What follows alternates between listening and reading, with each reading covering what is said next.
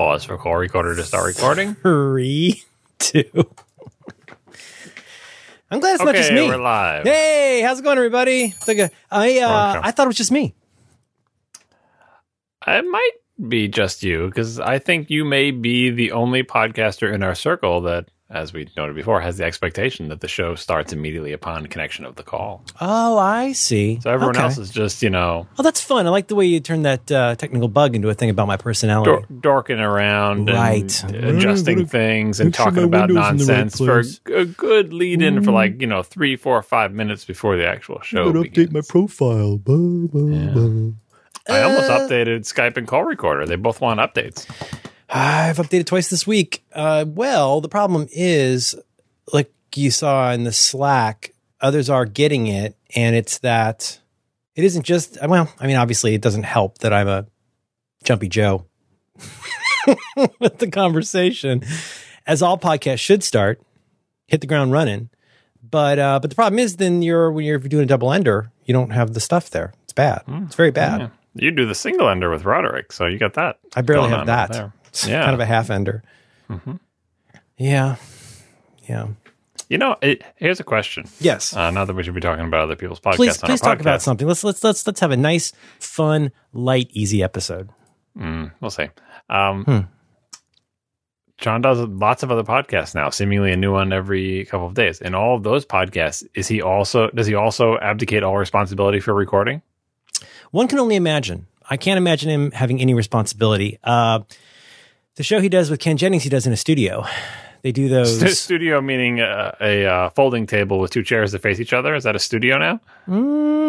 What, do you have insight into this? I thought there was an actual... He's shown pictures of his little setup. How would I see pictures of that? What are you talking about? Is this an Instagram thing? Maybe, yeah.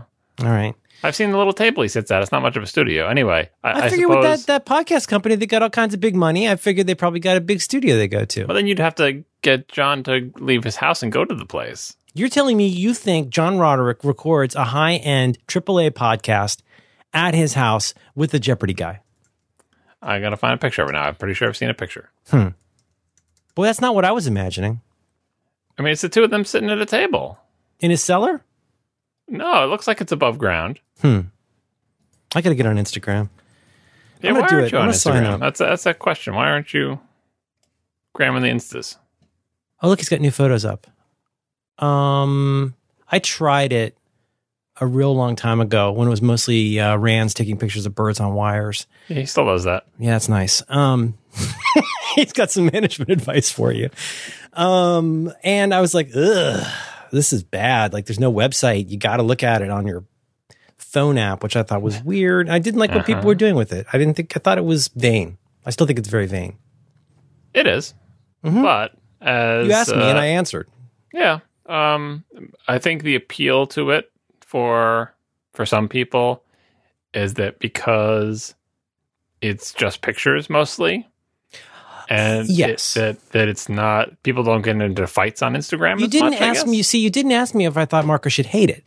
You asked me why I didn't do it. I don't begrudge anybody. No, I'm not just Marco's deal, but like everyone I see on it, right? And so you, it's like the last you happy enjoy place. So you're on Twitter, and you don't shy away from the Twitter. I mean, you're on reading the political list, for crying out loud. It's all just people yelling at each other, right? No, there's not that much yelling. It's a lot of like, meh. Well, unidirectional yelling. yeah. People are outraged in one particular direction. Sometimes though, the journalists argue with each other a little bit, and it's kind of like what I imagine fan fiction is like. It's pretty exciting. No, I think I get why. How can I put this? So I'm looking at like Roderick's, which is mostly like pictures of things in his house. Not representative. Okay, give me a representative Instagram.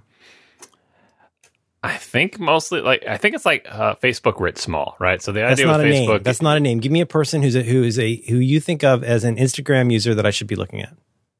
I don't know who you should be looking at. You're terrible at this. You're so critical, you don't have any solution. Like, we all know all the same people, but it depends on. All right, so when I said it's like Facebook writ small, I mean it's where, like you said, it's vain. It's where you're trying to present very often something that paints your life as better than it is, right? Look at me. I go to beautiful places with beautiful people and have a good time, right? Mm-hmm. But in Facebook, you constantly feel like you have to perform that with words and repeated posts or whatever. On Instagram, I feel like just a picture suffices. Mm-hmm. It's like just a picture of out your airplane window at scenic mountains, which shows that you travel by airplane to places that fly over scenic mountains, right? Yeah, it's a lot of signification. I mean, I'm not even trying to say that it's posing, but I was just struggling. You heard me clicking. I don't remember if it's a metonymy or a synecdoche, but it's trying to capture a telling detail about your life a lot of the time. Don't you think? It's not really about your life. It's about the aspects of your life that you are proud of or that make you happy in some way, which people can find grating. But on the other hand, mm-hmm. if the things that give you joy in life are the cute things that your dog does, mm-hmm. and you mostly post cute pictures of your dog doing cute things, that might be a good follow for somebody who just every once in a while needs to be cheered up by a cute picture of a dog. Yeah. Right? And do you feel like you can mostly steer clear of the hashtag soup stuff? Does that get jammed in your feed? I follow so few people on Instagram. Like, mm-hmm. I'm just following ones where I'm interested in the pictures that they post, not necessarily the people. Because there's plenty of people I'm interested in that I don't follow on Instagram, and there's plenty of people on Instagram that I follow that I don't even know like who they are or care anything about them, but they post, cute pictures of dogs or whatever. Mm-hmm. And so I think of it as like nonverbal Twitter. Mm-hmm. If you just want to look at some pictures that make you say "aw" or make you say "oh, that's a pretty picture" or whatever, and you can follow the right set of people to not let you get hung up on who the person is or what you think they're trying to present about themselves, and just enjoy the pictures. It's kind of like those people who follow two Twitter accounts, and one of them is like beautiful Earth pictures, mm-hmm. and the other one is like we rate dogs, and that's all they follow on Twitter. Their experience. I think we should offer up Marco as a good example of this. His is a good example of that. He doesn't post that many cute pictures of dogs. He sure does. Look at this little sweetie pie. Not. Oh, I mean, he's got too many of his kid. You think? Is that what you want to say to him? He's not a frequent poster. His latest picture is the Hops picture. There's his pretty wife. There's his phone on part of a Mophie charger, pile of hard drives, elevator button, urinals. Is that what that is? More hops. No, I understand. No, I mean, I don't want to get cast as a karmasuck here. Like I feel like when I hear people talk about it, it's kind of like how I was about Twitter before I kind of gave up on Twitter as something that actually legitimately made me happy, because there was that time when Twitter legitimately did make me happy. I feel people having that moment with Instagram where they're like, oh man, like this is the last place that is nice. Where like where people are nice to each other and you see nice things. And it's not that the primary characteristic of this is hostility. And that's in a lot of places there. I mean, even on Facebook, I want to talk a tiny bit about Facebook, but there is almost a certain kind of hostility there, certainly with the political stuff that gets jammed in, but also with the like, well, I don't know though, because isn't a lot of Instagram the like, look how perfect my coffee is. And like you by extension should be kind of envious of my coffee. Isn't that a little bit of the Instagram vibe? It depends on who you follow, but I think that the important aspect of Instagram is I know you can attach words to posts, but generally it's like a visual experience. Mm-hmm. Right. And I think that constrains the output of people in a way that makes it easier to know who to follow, mm-hmm. Because they mostly kind of post the same kind of pictures. And if you want to see those kinds of pictures, follow them. And the pictures don't, I mean, you can lead with the pictures to try to say, here's what I'm trying to say about whatever. But I don't know. I find it a break from all the other word things from Slack and email and text messages that occasionally have pictures, but are mostly just words. Instagram, when I look for like the day's Instagram pictures, it's like 5 pictures for me. I don't follow a lot of people. So I look at 5 pictures, and the 5 pictures might have 2 or 3 cute ones, and they might make me smile. Maybe there's a picture of a baby, mm-hmm. and I'm done. Mm-hmm. And that feels different to me from all the other things, which I enjoy. I enjoy Slack. I enjoy Twitter. I enjoy text messaging. Sometimes I even enjoy email. But Instagram feels different. And mm-hmm. so, and I wasn't on it for a long time too, but like, I think the reason I got into it was I realized I didn't have to be like on it as in, oh, I have to participate in it in the same degree that I participated in Slack and email and Twitter, that I can be on it and follow like 3 people and look at like 5 pictures and not be a completionist and not care about anything and just use it as a nice place to look at a couple pictures that are going to make me happy each day. Mm-hmm. Boy, their kids growing up fast. Jeez, look at that. Yeah, and they're also the Instagram stories thing where they ripped off the Snapchat feature. Tell me what that is. I don't know what that means. Tell me what that means. People just, I guess they use the, I've never made one of these. I have no idea, but they use the Instagram app to record, what do you call it? Like short videos that are, there's some kind of time limit where you can only record for like 10 seconds or something. Mm-hmm. And then it makes you record for another 10 seconds, another 10 seconds, which people do. Sometimes they continuously record, but there's like a break between each one. And you can mark up your little recordings with little text over them. Okay. And filters and stuff like that. And a lot of people do still a series of still images with annotations on top of them saying snarky comments, or sometimes they just make a little story of them walking down the street or whatever.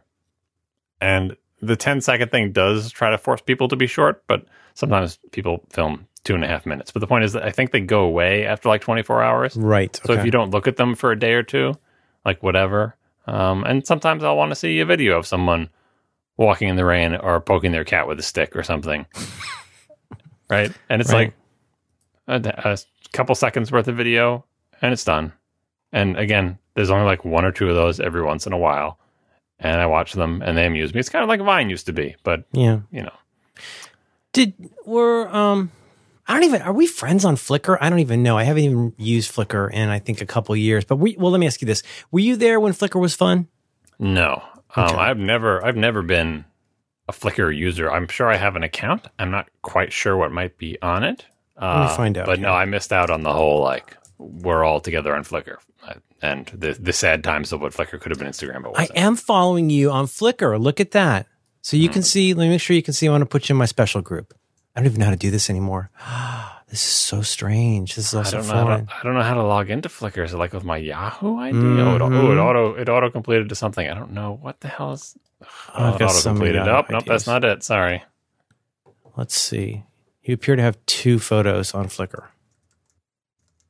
What are they of? You got a picture of the Macintosh group. There's that picture you had in your room. And you got a picture of your unbroken paperback spines. I already know the references in both of these. Interesting. Now, let's see. How do I make you a special friend? I'll make you family. There you go. Okay, now you're family. I just had to email myself some verification code to try to sign in to Flickr. Which apparently I have remembered. Make sure your account is secure. Your account might be at risk. To secure your account, change your password and update your mobile number. The only button I have is yes, secure my account. I don't care for that at all.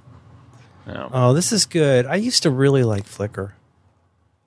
Boy, that was I haven't made it to Flickr yet. I'm still in the login tunnel. New password? What was wrong with my old password? All right, let's see. Oh, I used to have a little kid. Look at that. Your password is too similar to the one you used previously. Sounds like bad hygiene. Mm-hmm. Oh, the Millennium Falcon. Look at that. That's pretty funny. I'll tell you what. This episode is not going to come up for weeks and weeks and weeks. I will sign up for Instagram. I don't know if I'll use it, but I will sign up for it. And then I will find some good people, and it will make my life happy. So what kind of pictures are you interested in seeing? I'm not really. As part of the problem, it makes me uncomfortable. Photos make me uncomfortable on the internet. Because, well, first of all, like, you know, it's a running joke, the Gary the Privacy Clown thing, but there's just, I think it's really creepy how much people like you and Alex like zoom into parts of a photo. It makes me very uncomfortable. People like me and Alex. You both do it. Alex does it really, really bad. She zooms way, way, way in, and it's very upsetting. And it's everybody notices. I notice and talk about. Maybe Alex notices, talks about, and investigates. Oh, I see what you're saying. Okay. I'm not using any tools to zoom in. I just look at the pictures with my eyes. That is displayed on my screen. I'm not like pan and panel. Like you're really getting in there sometimes. Pan and panel. That's not in your pictures. That's in your voice. But oh, you had a good one just hours ago today. Let's hear it. you wanted to. It was like, I'm trying to think of the right word that I can compare it to. Like, kind of like the word P-O-Z. How would you pronounce that word? P-O-Z. Pose? No, I'm spelling it wrong. Pause? P-A-H-Z? Pause? Yeah, right. That's what you said. That's what you were doing to, like, it's like music or video. That's how you pause something. I was like, what do you say, pause? Yeah, God, you are excruciating. It's so hard to be friends with you. You're so difficult. I'm the one with the accent, not you. It's just that sometimes when I listen to people, my brain misinterprets what they say, and it goes into this little quick loop to go, it's not that difficult. You've heard me say probably hundreds of words at this point. I know, but it still just catches me, and then my brain says, "Wait a second, rewind that. What did they say?" And I have to like do a quick spin loop on it to penetrate the word. And I said, "Oh, he's saying pause. I get it." And then I continue listening to the rest. Yeah. I was describing this. I was telling my family just the other day that as much as I admire you, I don't like you. And I was telling them how frustrating it is to try to be your friend and how you do things like the pan and panel. And you torture your nominal friends with these things that are non-existent, like the dons and dons of the world. Those are real things. They're not real. There's no difference. I can't see. Speaking of you saying when you can't tell people are trolling you, right? When Casey was saying the anecdote. When Casey was saying that he couldn't hear the difference between two sounds that I was making, and he said this is what it must be like to be colorblind. Mm-hmm. I can't tell if he's trolling me. Like, yeah, isn't it funny to think that you couldn't hear the difference? There's no difference. But there is. There's I mean, no, it's like the difference between having normal vision and having, I don't mean to be, ableist here, but like if you can see the full spectrum of colors, but then you have a friend who insists there are 9 extra colors that they see. They can't describe them to you. They refuse to describe them to you. All they do is laugh at you because you just see pink and blue. What a doofus. So Pan and panel. I can understand. Pan and panel's the same sound. I can understand people not being able to make the sounds with their mouth, but I can't understand people saying they can't hear it. But then this is what I was telling my family, is that then your classic is how everybody pronounces your name wrong. And then when we say to you, okay, John, how should we pronounce your last name? You adamantly refuse and point to... Yeah, and then I say Syracuse, and you tell me this story about how I adamantly refuse to say Syracuse. You despite point the fact to that I say Syracuse over and over again. You're pretty sure, Dan got it close one time. Go to my website. I think it was actually Federico is in your sample. I did Google that one time. I don't have it on my website. Anyway, I've said my name a million times. Nobody cares. It's not, there's no seer. Mm-hmm, you got it. No Z. Sarah. That may be part of the problem, actually, because maybe it's like these nuances that I think are important to the pronunciation of my name, people don't even hear. But I don't know. I remain unconvinced. This could be a topic accent. Because maybe there's almost a topic in this of the things that you notice that one notices. Have we ever talked about this? The things that one notices and then consequently frets about more than other people to the point where you feel like a crazy person. Is it fretting or is it just like... Oh, my God. Well, what was the one you had with Roderick recently where he had noticed... He had apparently listened to himself speaking. So I'm like, wow, he listened to one of his own podcasts. This may have been the first podcast he ever listened to. And he noticed that he was saying obviously, something, like a verbal tick. And now he sees it everywhere. Yes. I'm not sure if he's fretting about it, but it's a similar type of phenomenon where... Bader Meinhof. If there is some... Yeah, I don't know if I said that right, but Bader Meinhof phenomenon, kind of. But with pronunciation stuff... it doesn't work if you explain like, oh, some people say this like this, and some people say that like that, and they don't hear it. They're never going to notice it in real life, even though you've brought it to their attention. Especially if there's nothing to hear, if it's a made up thing. Oh no, it's a real thing. Like, they have dialect coaches for movies that tell you how to say the vowel sounds like people from different regions of the United States. Like it's a real thing that you can be taught to do to sound like you're from New York or Baltimore or wherever. Like these are real vowel sounds. I do that sometimes where I pivot a little bit on what I know about one English accent to try and arrive at another English accent. I think you're getting closer to what it's like because you know how insistent people from the UK are about the important distinctions between these different regions of this tiny island they live on. But even inside of London, there's like the posh London accent. There's the like more Cockney. I guess there's like several London accents alone, and you don't want to get that wrong. You sound like a real rube if you go hello, Gavna. Like it doesn't sound right at all. Like as far as I can tell, the only accents I can distinguish on that whole island are like Irish and Scottish, and then are kind of separate from each other and from everything else, so I can kind of identify those. And then you go to what we call, like, the British accent, and there is the people who sound like they're really rich, mm-hmm. and the people who sound like they're really poor. From the American perspective, and I'm sure there's way more than two. I know, but I totally know what you mean. I was wondering that. I asked somebody about this. I was asking some friends about this. Like, what is Emma Watson's accent? And I think what they said was, I forget exactly, but they said it's a posh London accent. Like when she says to Ron, when she's on the train, she says, "Well, it's not very good," and the way that she says it sounds weird to me. But I guess that's symptomatic of the kind of posh London accent that she has. Well, but you're right, though. They have like, oh, she's like East London, I don't know the terms. She's like East London or whatever. It's mm-hmm. like, how can you distinguish between these, you know, and Welsh and Cockney and like I said, the different parts of London versus outside London?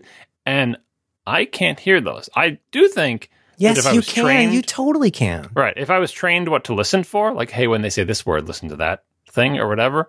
But they all clump together in my head. So I've got Irish, Scottish, rich London, poor London. That's all I've got for the entirety of that. Okay, here's one I pivoted on with. We were watching Kitchen Nightmares, and I knew I recognized this guy's particular English accent. And I was trying to think, okay, I tried to do a little pivot, and like, who does that really sound like to me? And I it was hard to tell. You can't look up the nationality of a chef on... Kitchen Nightmares, or the regionality, I should say. But okay, are you familiar with the actor Christopher Eccleston? You may have seen his show, The Leftovers. Yes, and I saw him as the doctor. You saw him as the doctor. Can you imagine his voice in your head?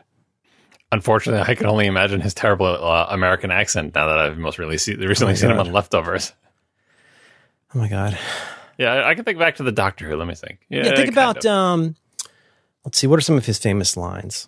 You know, you were fantastic. Like the way that he says that. Okay, I'm pretty sure, don't at me, pretty sure that's Manchester.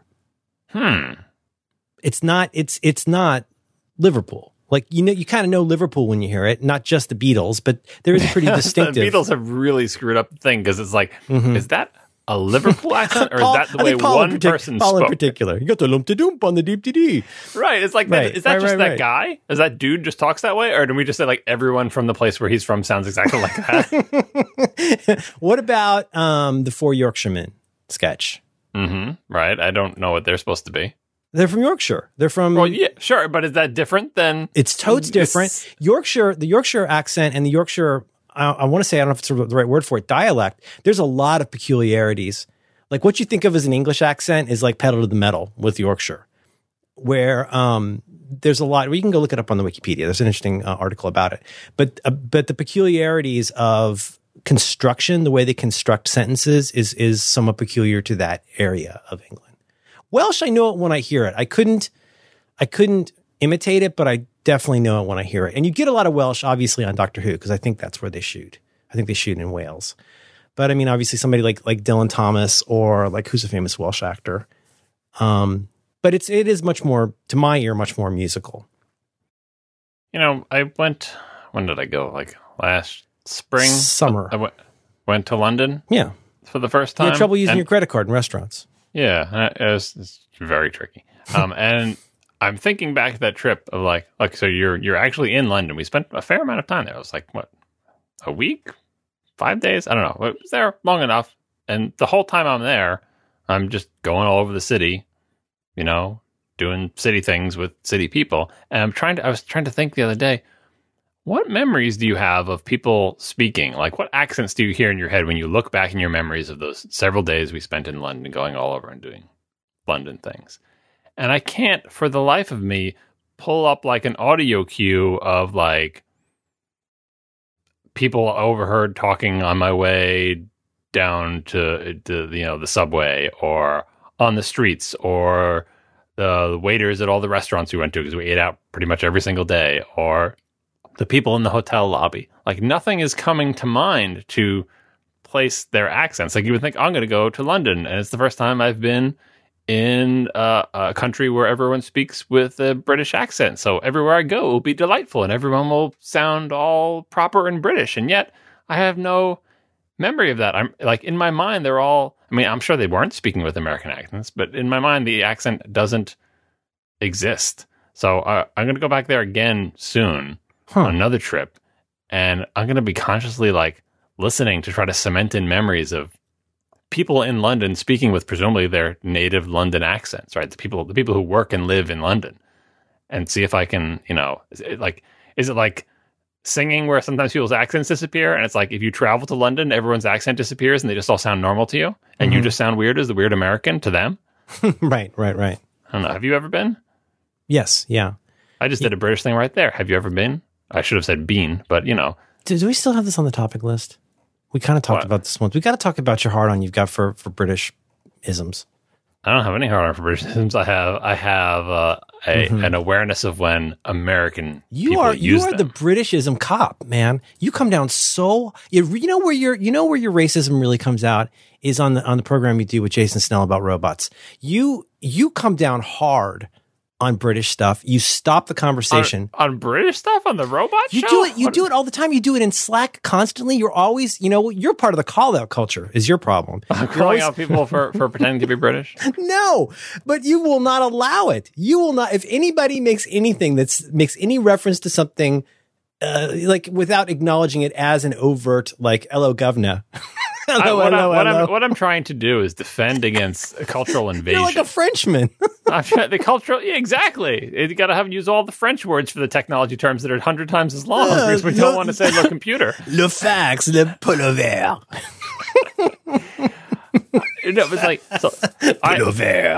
I find myself doing it too because I watch so much like British television. I guess. Right. Have you ever been? I guess maybe that's not a Britishism. Maybe that's actually an American rich person. You know, instead of saying "Have you ever been there," stopping the sentence with the word. Yeah, I have been. I've been to Brighton and passing very briefly, all too briefly, through London. But I thought the other problem with all the places in actual England is half of them are names of people in places in New England. So you've been to Brighton, I'd be like, oh, that's nearby me. Yeah, there you go. Right. Every place here is named after some place in England. So those places sound less exotic. This episode of Reconcilable Differences is brought to you in part by Eero. You can learn more about Eero right now by going to Eero.com. That's Eero.com. Here's what you need to know about Eero. You're never going to have to think about Wi-Fi again. This is true. They've created the dream Wi-Fi setup, a fast, reliable connection throughout your house, even in the backyard, or in my case, the garage. More on that in a minute. Now is the best time to get on board with Eero as they have released their new super slick second-generation devices. That includes this tri-band second-generation model. They've also introduced the Eero Beacon, allowing you to build a Wi-Fi system that is perfectly tailored to your home. This new second-generation Eero includes a third 5 gigahertz radio, making it twice as fast as before, This lets you do more than ever. Whatever your Wi-Fi... Listen, here's the thing. I'm going to read you these features and bullets. What you really need to know, if you're like a real tech nerd, this is important. What you really need to know is this is a very easy way to have fast Wi-Fi everywhere, okay? Even in your garage. More on that in a minute, okay? So this Eero dingus, it sits flat on any surface. You just plug it into a wall.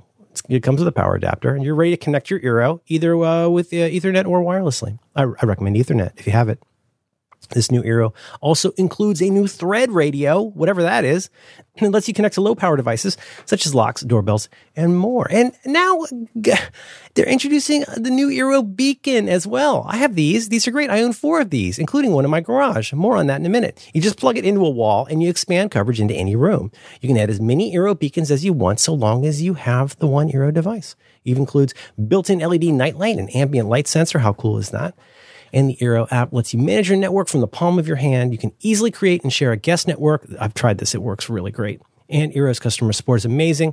You can call and get a hold of a Wi-Fi expert in just 30 seconds. Okay, so let me tell you 2 things about this.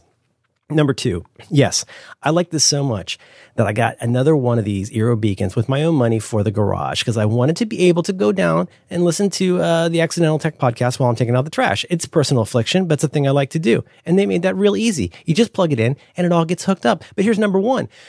Number 1 is this app, which is so ace. The Eero app on my iPhone is such a powerful little thing. It lets you see every device that is connected to your network. I've gone in and named all of mine and given it emoji because I don't have a social life, but it looks super cool. You can even block devices. If something looks really weird, you just block it. I don't care. I'll block it. I have one of these and I love it. I don't understand the technical part of this. All I know is I plugged it in and it worked in like 15 minutes. It's so good. So here's the thing. The new Eero system starts at $399 for one second-generation Eero and 2 beacons, and that's everything you need to get started. You can add more. Listeners of this show can get overnight shipping to the U.S. or Canada when you head to Eero.com and use the very special promo code DIFFS. That's D-I-F-F-S. Eero.com and promo code DIFFS for free overnight shipping. Ho, ho. Ho, ho. Our thanks to Eero for supporting Reconcilable Differences and all of Relay FM. Yeah, I did a not very good talk. It was an okay talk, but I did a talk in Brighton. But yeah, not long. The longest I've been in another country was when I went to New Zealand. I've only been to Canada. Let me remember. New Zealand's a good example. So you did what, Webstock there? Yeah, we were there for, but we started, you thought, let's make good use of it. I think we were there for almost 2 weeks. So when you think back in your memory to your 2 weeks in New Zealand, do you hear like the local people speaking with a New Zealand accent and that sticks out as one of the memorable things of how everyone spoke in this different way? I do, but it's like if you were doing a low-budget TV show, Recollection of a Dream, like where it's echoey and far away. I have to be honest that I am not as good at accents at detecting accents as I like to think I am, where I really would need kind of a side-by-side with Australia to have any luck at all. I'm not proud to say that. But then when I really hear New Zealand people get going, I'm like, oh yeah, that's totally a New Zealand accent. Like it is different. But no, in my head, I couldn't conjure it up. Yeah. I think maybe just like in your memories. Were you and I talking about Maryland? Was that you and me talking about Baltimore? That was us, right? At some point, yeah, but I was like thinking, last week we were talking about Baltimore accents, right? How I couldn't picture a Baltimore accent despite having watched all of The Wire. Yeah, Baltimore and I think what I said in texting with you was that Baltimore and Philadelphia are two that have, to me, a very interesting, unusual. It's not just a classic mid-Atlantic. It's got their vowel sounds are super interesting, especially in Baltimore. So it could be that because we both speak English and all these places we're talking from, they speak English but with an accent, that in our memories it just gets mapped to English, like the semantics of like, oh, I understood what they said, but the particulars of their voice get lost in the memories. Yeah. Yeah, could be. But what was I going to say about accents? So anyway, I was telling my family how terrible you are. And of course, I don't know if they picked this up from you, but then they turn it around and make it about me. And my wife has to gently explain to my sweet daughter that one of my many disabilities is that I'm from the Midwest and that I say lots of things in funny ways. And she's like, what do you mean, Mommy? Warsh. So that's a good question. Does your daughter... How does your daughter speak? Does she speak like you, like your wife, or like neither? I think like neither. She looks a lot like both of us, I think, but her voice, no, she still has a very kid-like voice. And I'll sometimes hear, you know how this is. You know that a terrible experience. Well, remember first, after you become a parent and you find things coming out of your mouth that are verbatim, terrible, dumb, cliche things that your parents said, and without even thinking about it, you find yourself saying something. The other funny side of that now is that I'll hear something in just half a sentence in a tone of voice. I'm like, oh my God, you sound so much like your mom right now. Like she'll say such a Madeline kind of thing. And it always makes me laugh. But no, I don't think she sounds. Now you, I think, have expressed some disappointment that your horrible children sound nothing like you. Is that correct? That they have not had the decency to develop your rich Long Island accent. Yeah, despite me teaching them how to talk, they correcting them, I imagine, from time to time. Yeah, it happened without me noticing. I'm teaching them how to talk. You're so excited they're saying anything, and now I realize they pronounce all their words differently than I do. Which is, I mean, do I know where your wife is from? So she was my first test case because here you're going to be spending a lot of time with somebody who's not from New York. Mm-hmm. You're going to be talking in your New York accent. She's going to be talking in her Midwest accent. She's from Illinois. Oh, right. So she's waiting in line. You're waiting online. Right. And what will happen? And I think what happened is I'm not going to say I wore down the edges of her accent, but the edges of her accent wore down significantly. I bet mine have too. But I think in the end, she sounds less like she used to than I do. Most of her Midwest twang is gone or invisible to the point where people wouldn't know. That's okay. Unlike you, who really held on to the regional accents that do you honestly think so? Yeah, no. Like, kidding aside, do you think I still have a Midwestern accent? No one would mistake you for coming from New York. That's for sure, right? Mm-hmm. And I think no one would think you came from California. Or I think Florida. You have held on to enough of the. I don't know if it's Ohio or Florida. Like, because I don't know if other things. Probably Ohio. You've held on to enough of those that I think people could place you. Whereas my wife, is it mainly vowel sounds? Any of your vowel sounds would. Oh my god. Oh, because that's my mini and mini. Yeah, I don't know. Any might just be a Merlin thing. Get. I don't even Is that the one I do? Get yeah. Instead of get. I don't know if you do get instead. You used to make fun of my get a lot. But my wife, I think if someone heard her speak, I'm not sure they could place her on a map. Right? It's kind of neutralish. There's maybe a couple words that would give her away. So when I had kids, it's like, well, maybe the same thing will happen. Like, we got these two people talking to them, me with my extremely worn down New York accent, my wife with her extremely worn down Illinois accent, and they end up sounding like, I think, neither of us. Maybe more like my wife, maybe more like their peers. I mean, that's the obvious thing. It's like, it's not you, it's their peers, and whoever all their friends talk, that's how they're going to say things. So they don't say orange, they don't say Florida, they don't say carrot, they don't say any of that stuff, and we fight about it. How do you say Henry Hill's wife's first name? Karen? Karen. It almost has like a diphthong. It almost has a little bit of a 1.5 vowel sounds. Like, so lots of people would say it like Kieran Healy, the guy I follow on Twitter, who's Irish. Kieran Healy, yeah. Right. So they would say Karen just like Kieran. Some people would. Is that the right word? A diphthong? Is it a diphthong? That's when you combine two vowel sounds? That's the problem. I don't know any of the correct words for any of these things. I don't know how all the correct pronunciation symbols is, which is what people always want to know. I don't know. It's like the person who can't read music, but, plays by ear. That's me. That's speech. So the state that I lived in for a long time in the South, how do you pronounce Florida, it? Florida, and you say Florida like the whole place has a big floor underneath the whole I do. I say Florida. I think everybody in Florida says Florida, unless they're New York Jews who say Florida, right? Yeah. Okay.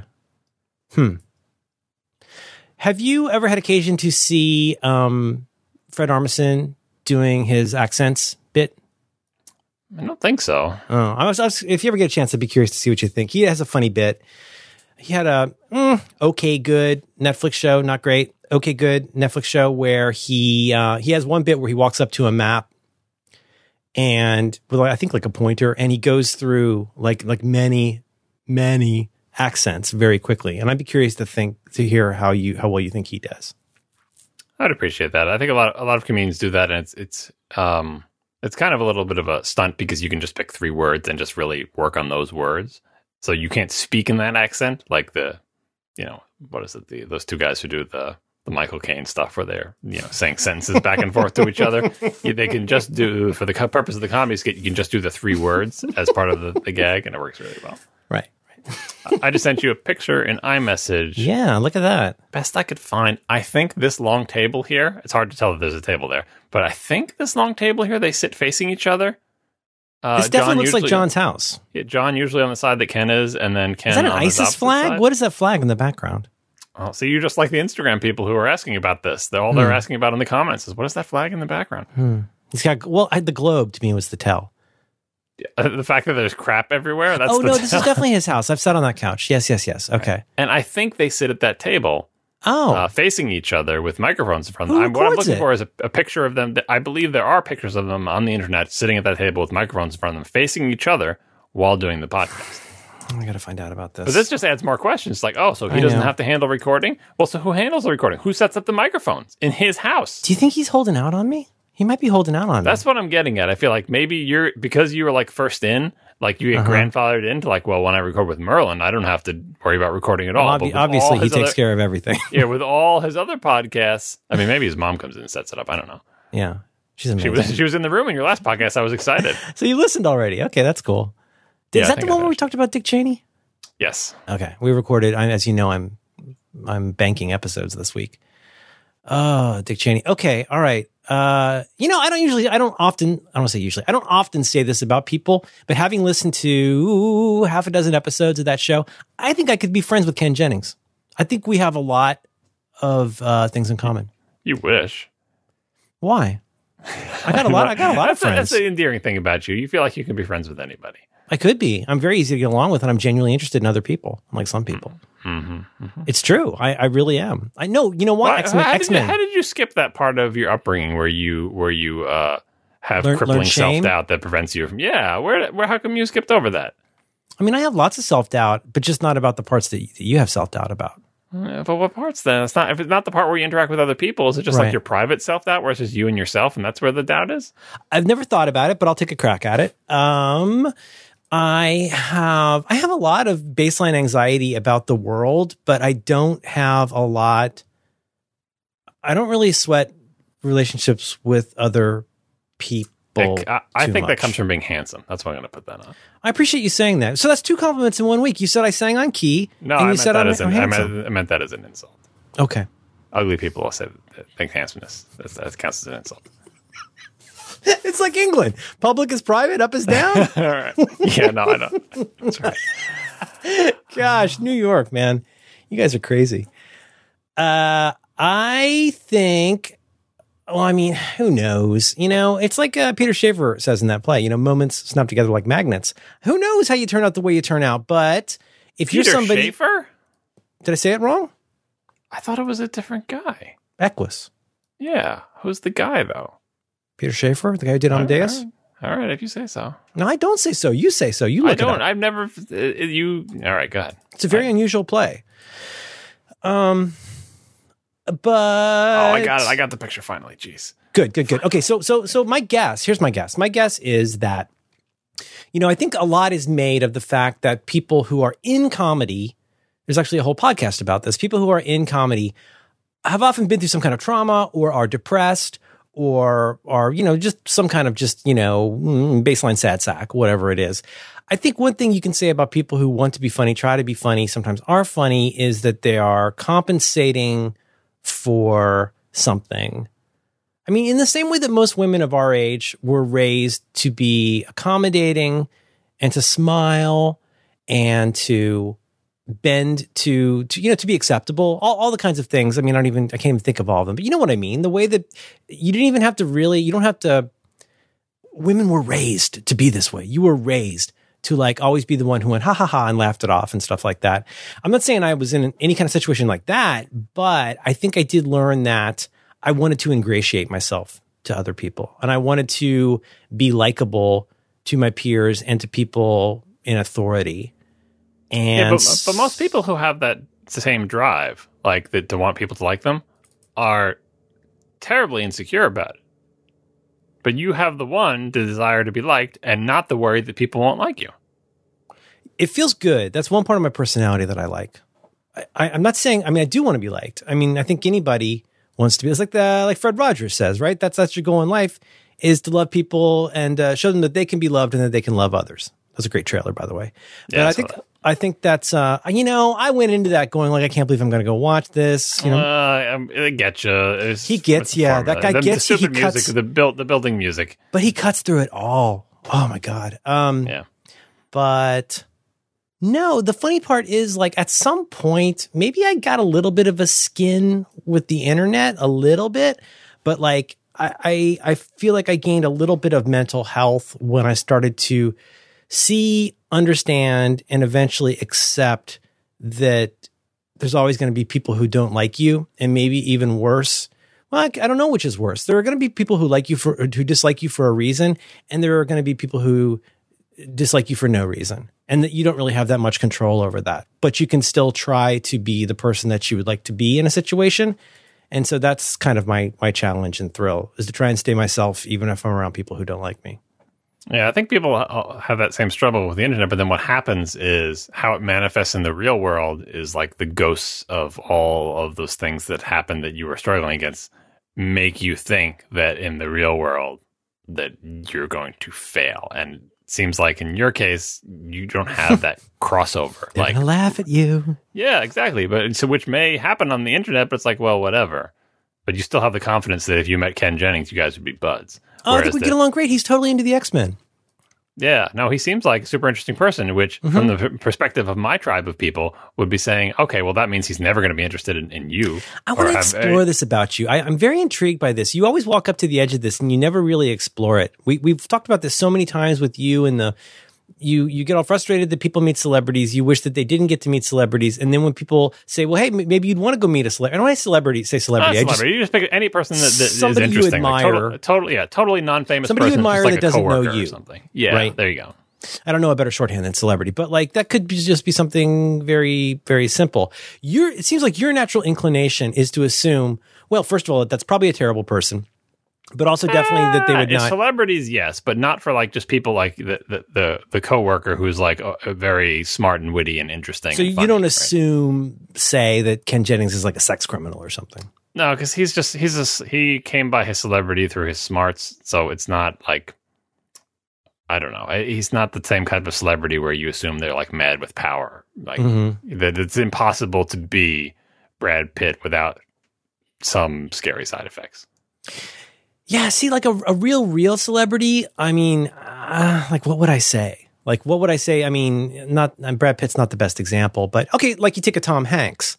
Like Tom Hanks. De Niro, who I think you wouldn't agree with a lot on. Doesn't he have all sorts of weird opinions about things? Right? He seems very awkward. He seems not very well socialized to me. Right, but you love him in the movies, so he's like a celebrity. He's like, oh, I love you, blah, blah, but as a person, probably you don't want to hang out with Bobby. But you take a Tom Hanks or, say, a Lin-Manuel Miranda. Now, Lin-Manuel Miranda, I don't know how that guy does it. I mean, I've heard him on podcasts. I've seen him in appearances. He is the most gamer I've ever seen in my life. He is game for whatever happens. He will nerd out twice as hard on whatever that person's nerd. I've heard him on podcasts where some overexcited fan starts singing a song from Hamilton and he joins in, and he doesn't even pause for a second. Every time I saw him with Weird Al on one of the TV shows singing the Hamilton polka, which is very good. And I was like, I said to my family, like, can you imagine at this point, that must be like Mick Jagger in Satisfaction at this point. He's got to be so sick of the music of Hamilton, but he still gets just as enthusiastic every time. I don't know how sick of it as he is at this point, because I think that's the weird thing. Think of all the years he spent like putting it together before we ever even heard it. Maybe he's a little bit tired of it, but I think. I don't know. For the like the Mick Jagger or the Rock thing, how rock bands come to hate their biggest hits. I think it's very often because it's not their favorite song; it's just the song that the world liked the best. Yeah. Whereas with Hamilton and Lin-Manuel Miranda, both of which I have only passing familiarity with, my impression is that he really likes all those songs, and he thinks, "Yeah, you should like them because they're really good, and I worked hard on them, and that's my best work." And I'm not like. I don't resent it because I think actually my second album was better. And people always ask me to sing the one hit from my first album. He's like, people are asking me to sing all the songs from the thing that I think is the best thing that I've ever made. Well, we're getting a little bit off topic, but in looking at these photos of Ken Jennings, who I just looked at on the internet, you see photos of him with Will Wheaton. Now, Will Wheaton is somebody who's struggled with this over the years for all of the right reasons. Like, think about what that poor guy's been through. You know, yeah. I mean... Think about what he went through on that show, like being a kid. First of all, just being a child actor to begin with just sounds like a terrible experience. But then also now, like he's talked about this, I think, over the years about like the whole like Wesley Crusher thing and people like conflating him with that character and just being very, very unkind. Like that's not fun. But yeah, he's done a pretty good job to and all these people you're mentioning, by the way, I slide into the category of people who probably already have been or conceivably will be on a JoJo cruise. Right? Including Lin-Manuel Miranda. And Ken Jennings and Weird Al. Yeah. Has Lin-Manuel Miranda been on a Joko I see cruise? What you're saying. Yes, you're saying Joko Cruise level famous. Right. And also like a person who is kind of geeky and interesting and game to go on a boat full of a bunch of nerds and do nerd things. Right. Right? Mm-hmm. And so that those are all those people. I don't know if Weird Al's been on Joko. He's probably too big for a Joko Cruise. He's probably too big for that. He did a cameo on the Brothers TV show. Okay, but what I'm trying to say here is, and I want to get back to your reflections in a second, is that I'm not saying I want to be great pals with Ken Jennings. I don't have time for friends. But I'm saying I think we would get along if we met. Right, exactly. Like if you had a chance encounter, you would hang out and you would enjoy Kelly's company for a night and that would be fun. I think we would have fun and we would be a little geeky and we would probably parry a little bit and then we go our separate ways. So thank you very much. See you later. Follow me on Instagram. Right, and I can't even visualize that kind of interaction. Really? Not at all. No. Huh. It's conditioning. Like, that's what I'm saying. I think you were conditioned by your general acceptableness in your childhood to believe that most of your personal interactions will be successful. Not that they're going to become lifelong friendships. God, I did not get that till well after college. Oh, I don't know how awkward. You were a very handsome little boy, too, so I don't know how. I wasn't that handsome. I was pudgy. I was weird. Hey, we're not pudgy. I have not seen a single pudgy picture of you. Well, let's pull out the Flickr. Yeah, go find Pudge. I see a little bit of a bowl haircut, but that's it. It's the 70s. What can you expect? Okay. By the way, picture in your iMessage is their podcasting setup. Do you see it? That's John's house, right? I mean, maybe. That's that same table in front of those two windows. So who paid for all that? Well, no, the question is, who sets it up? That's John's computer right there. It's a stupid iMac that he got from his Jason Finn, musician guy that he traded the bag for, right? That's his house. With two microphones. This is what's happening. This is why you should never put photos on the internet. No, but what I'm saying is you are recording everything and absolving him from having to record. Meanwhile, for his other podcast, an entire studio worth of like Marco level equipment and SMB7s or whatever those things are. Yeah. And just like, does he have roadies? You think there are roadies in his house? I think what probably happens is his big shot podcast operation comes out. Some kid, it could be Adam. It could be it could be Adam that he does the war show with. But I bet somebody comes out there with a digital recorder, hooks everything up, and then just records it to two tracks. And then they probably do six at a pass. Don't you think? I mean, don't they put out twice a week or something like that? Though, like both the war show and Omnibus. Well, Omnibus is maybe an hour. War show was like an hour 30. Can't believe he's doing all that. Yeah, but I'm saying he's got a lot of podcasts. He's missing a tooth, but he's got plenty of podcast equipment. You think I'm getting gaslit? I think you were the first. You were the pioneer, right? Yeah, I was there, right? Mm-hmm. But then subsequently, he is convinced that he has to do things in a different way. Mm-hmm. But your show gets grandfathered in the old way, right? Mm-hmm. No, I see what you're saying. It's a poverty of diminished expectations on both our parts. Or just maybe it's just tradition at this point. Like he feels like those are the commercial shows and you're like the real deal, right? I'm the one that keeps it pure. He's got to get a bumblebee and put it on his chest in a bathtub. His bumblebee mic. I think he broke that. I forget. Boy, anyway, point is he's got a lot of stuff. Yeah. And point is, here's the thing. I don't know. If I know that you expect Ken Jennings and you would have a nice little interaction and go your separate ways, I'm not sure if that would actually happen. Mm-hmm. I'm pretty sure that no matter what happened, you would believe that it happened, which is the best way to be. What does that even mean? What does that mean? It means that like you bump into Ken Jennings and you guys hang out and talk, and then I go to Seattle for some reason. I see Roderick. I hang out with Roderick. And maybe I run into Ken Jennings. Yeah, and you hang out for a lunch and then whatever, right? Yeah, you move on. And you would say, oh, we had fun. Ken was cool. Yeah. And we had fun together. And you, so if someone asks you, do you think Ken likes you? You'd be like, yeah, I think he likes me. Like, not that we're friends. We're not going to get married. But, I think we had fun, right? Not that he likes me, but I bet we get along. Right, exactly. And I think you would believe that regardless of whether Ken thought you were a cool guy or Ken went back to his house and said, that Merlin guy, I hope John never invites him over again because he gets under my skin. That is super interesting. Wow, you got a meta affliction. That's super interesting. All right, so, yeah. And you just can't imagine somebody else having a good time. No. The reverse of that is my thing is, regardless of how it went, you would think Ken Jennings hates me. And I think John is in my camp, actually. I'm not sure. It's hard to read. You know him better than I do, but what do you think? John Roderick? Yeah. Does he come away thinking everyone he interacts with secretly hates him? Kind of get that vibe sometimes. Oh, I think it's mixed. I mean, he used to say that, part of his whole Weltanschauung was that he belonged in every room that he entered. Mm-hmm. Yeah, I know. He does put on that front, but I'm wondering if when he goes back and is debating his NREM sleep and his REM sleep, if he's thinking about all the people who he interacted with that day and how they all secretly hate him. Okay. Wait, now remind me, you've met John. Nope. Okay. All right. Well, define meet. I mean, I have watched him sing live multiple times. Okay. Right? And in some of those scenarios, I was close enough that I could have untied his shoes. But that doesn't count as meeting. He never would have seen it coming. He would have seen it coming. I was 2 feet away from him. Yeah, but tall guys don't move very fast all the time, you know? When he's doing those solos, he's moving around the stage. Yeah, swinging his glasses around. All right, okay. No, I didn't, but I didn't stay after the show to introduce myself. No, because he probably wouldn't like you. No.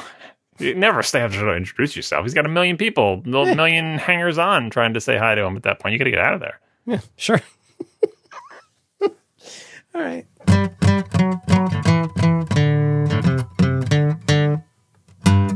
This episode of Reconcilable Differences is brought to you in part by Away. You can learn more about Away right now by going to awaytravel.com/diffs. Away are a team of thinkers, seekers, and designers, and that's why they've made smart premium suitcases for under $300, so your luggage doesn't cost more than your plane ticket. That's pretty good. They should use that. And what do you need most when you're traveling? You need more battery, more battery, more battery. When you buy an Away suitcase, you can charge all your devices while you travel. This is so clever. Both sizes of their carry-on feature USB ports with a battery large enough to charge your phone five times from a single charge.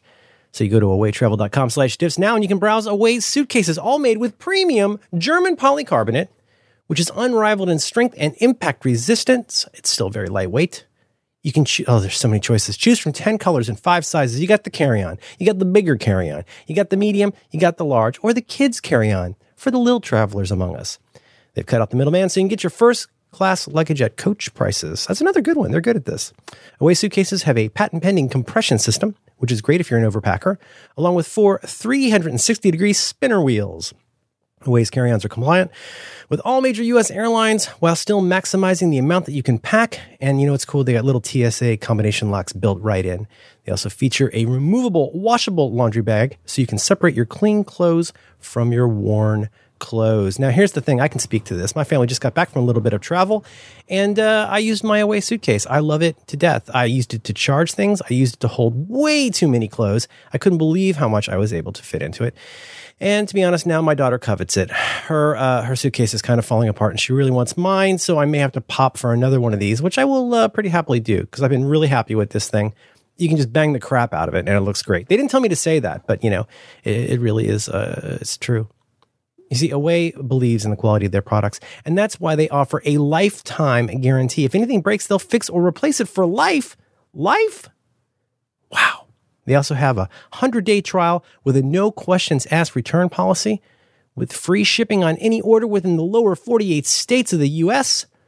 So please go. You travel smarter with the suitcase that charges your phone. Find out more right now. You go to awaytravel.com/diffs.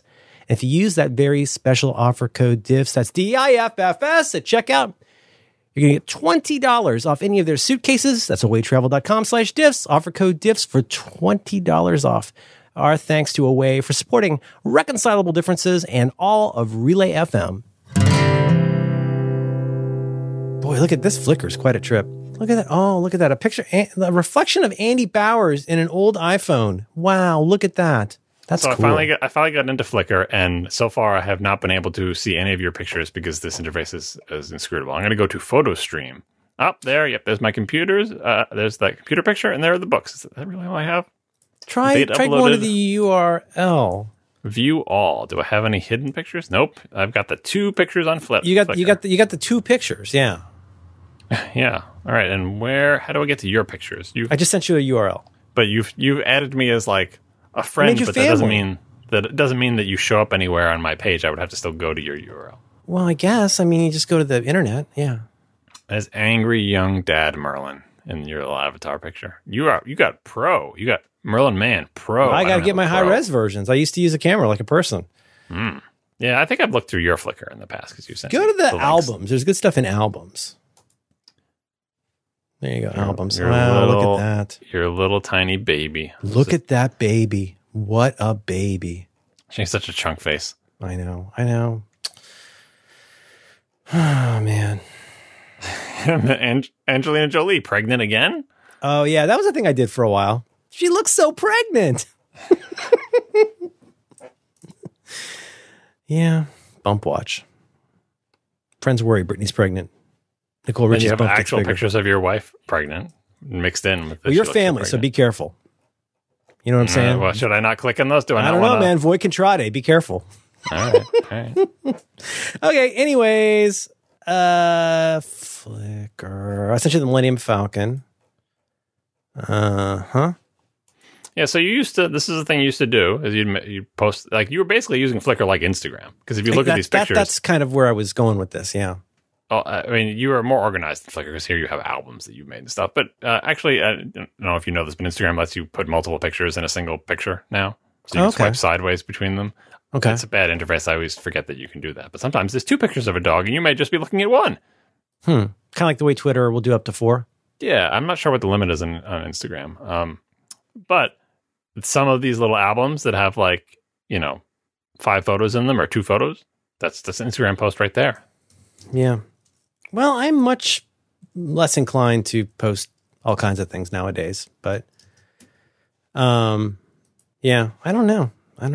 I see the appeal. When we get off this, I'm going to finish watching Millennium Actress, and I'm going to sign up for Insta. What is it? Instantaneous Gramophone. I'm going to sign up for us. Yeah, and so looking at some of your pictures, I'm also realizing one of the things that I often regret, which is for the past, you know, once I started going out to California, once I broke glass on that thing and managed to get myself to fly on a plane for 6 hours year after year, I would go to those things, whether it was always WWDC, I guess, but and I'd hang out with all these people, but I didn't bring any kind of camera with me for a long time. Mm-hmm. And I had, like, either an iPhone or an iPod Touch that had a camera, but the cameras back then weren't that good, especially in low light where you'd find yourself. And so I don't have lots of sort of photographic memories of these trips at all, right? Well, it goes by really fast. It is a week, but, like, I'm looking at these pictures. But, I mean, doesn't it feel like you're so swept away and time is so strange, and you don't remember what happened in what order? It all just, and there's just such a parade of people. That's why you need the pictures. I saw you on a bunch of those trips too. I have no pictures of those things of young Merlin, right? Mm-hmm. So, like, here's so handsome. Pictures of you know, young Gruber with his young person with his hair. Big fro. Yeah, and like everybody looks, and like I was there that year, but I don't have any pictures of it, so I feel like I just need to harvest pictures from other people's collections and say, yeah, I'm out of frame to the left, but I didn't take any pictures. So I'm trying to be better about that. Last year I actually took some pictures. Last year I bought my big camera. Yeah. This year I'm definitely bringing my big camera because I think it was a good move. Yep. No, the funny part is actually, I don't know. There's probably a lot of master's theses out there about this at this point. But I think about, like, sometimes, I mean, I've got so many photos. This is like an old Scott Simpson bit, but I've got so many photos of, like, signs with misspellings or bad wording, or where something that's meant to be bold is in quotation marks. I've got hundreds and hundreds of those, but then there'll be a period where I've got one good photo of my kid from a 3-month period since the post baby era. And, like, the funny part is, though, it used to be, when I was a kid, there would always be some annoying relative with the Kodak going, okay, everybody get together, let's get a photo. And you groan and go, oh, you know, Aunt Shirley, we don't want to do that. But you had those photos because there was always somebody there to corral everybody. And now that I'm not involved in, like, internet photo culture, like, I don't always think to do that. There have been periods in my life, I'll be honest, I used to be much more of an exhibitionist, more in the Flickr era and when social media was fun, where I would, like, go take tons of pictures at an event and put them up. And now, like, I got to remember, I got to make myself remember, that's a fun outfit this morning. That's a crazy thing she did with her hair. Like, I got to take a picture of that. I'm trying to make myself do it more. And it's more difficult than I had expected. Whereas I take 50 pictures of the cat a day. Yeah.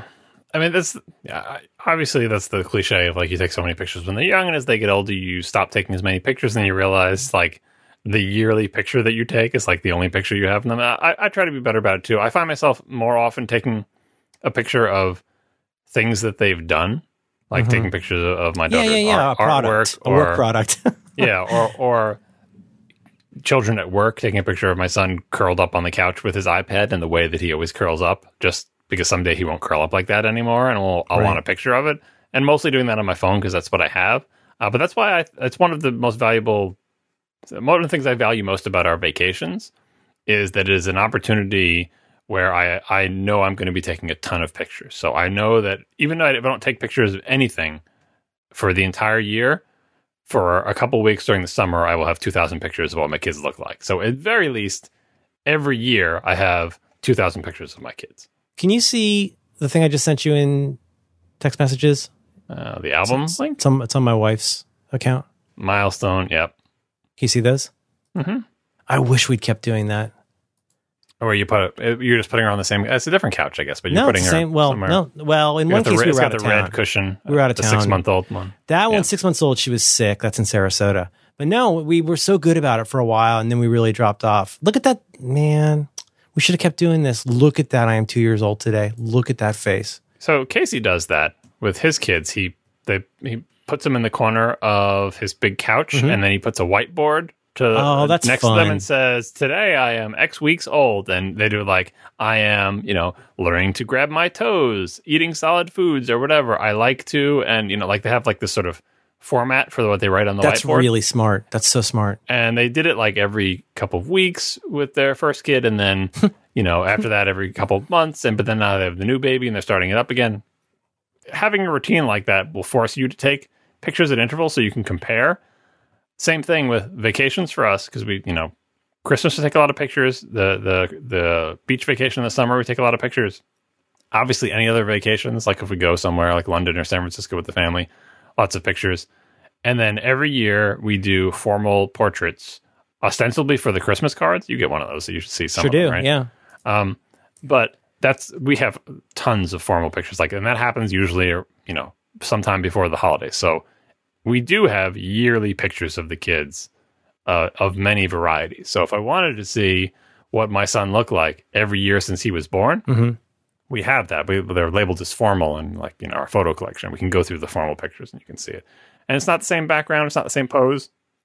It's not a direct comparison, but it's enough to make sure I'm not losing years of my kid's life. The one thing I feel like I am losing, though, is I don't think I took enough video. I think I was afraid about this. So I have so much from the era of the flip camera. I have so much great video, and it drops off precipitously after that. Yeah, and the flip, all the standard def video is looking pretty grim, but this, the kids have unfortunately not born at the right time. Yeah, but I mean, it's the camera you got, and it was there for so much there for her first steps.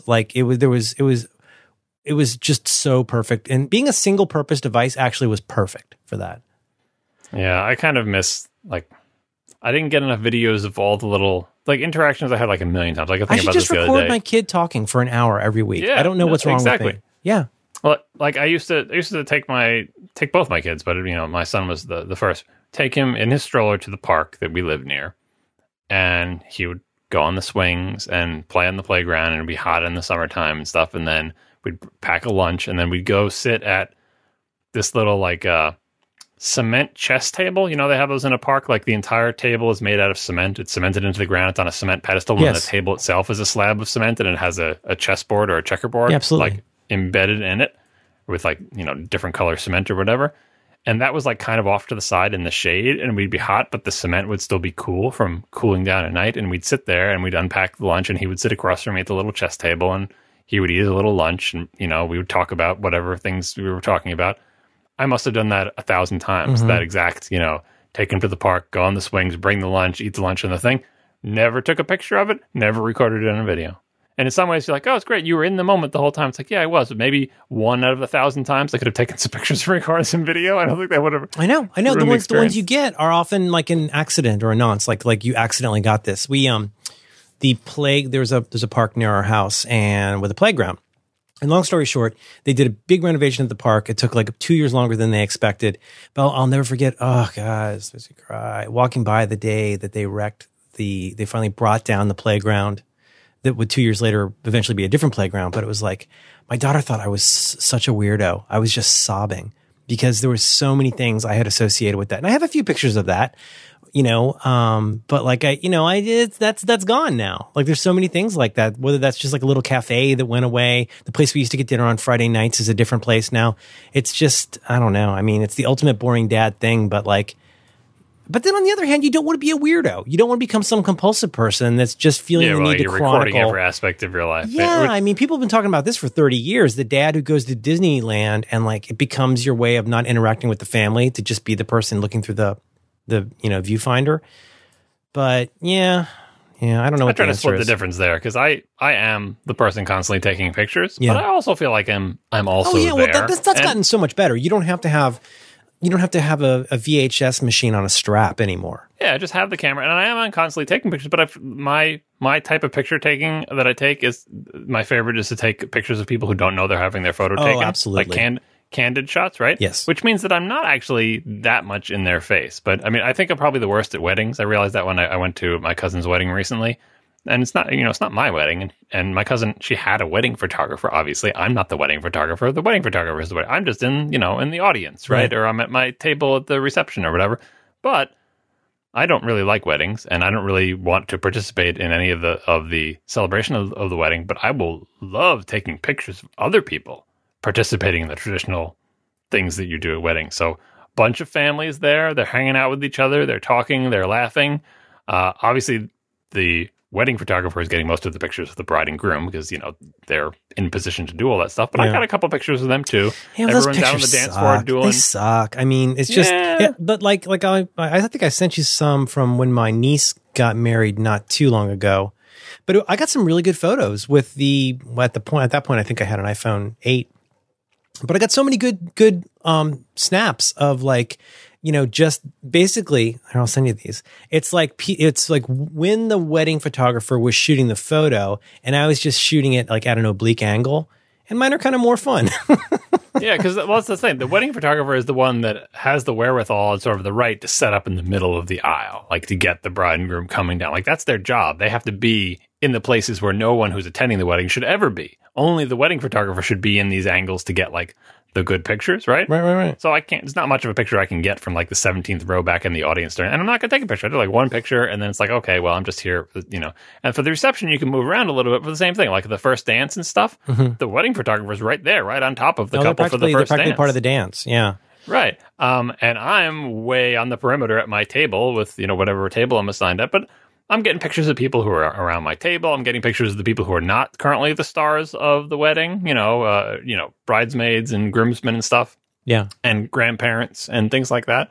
Those are going to be the ones you really treasure. You got a million photos of the first dance, but like a funny conversation where like you might not find out till years later, oh my gosh, you never realized that grandpa talked to this friend of yours that day.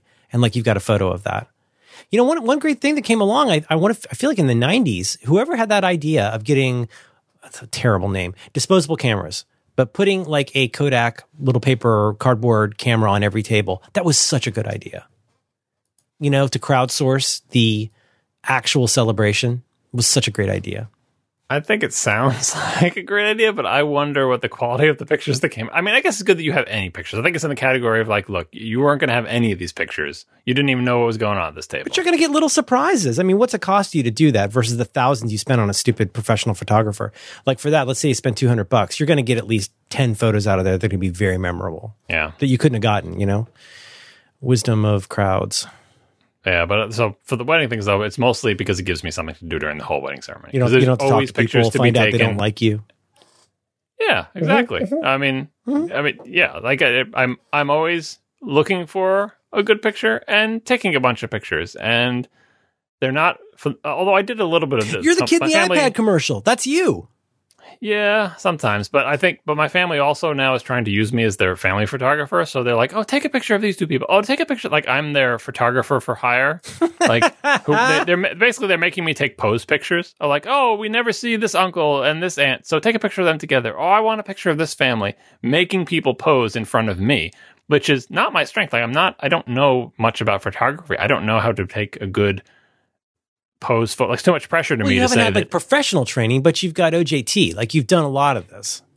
I know what makes a good picture. I just can't always make it happen in the camera.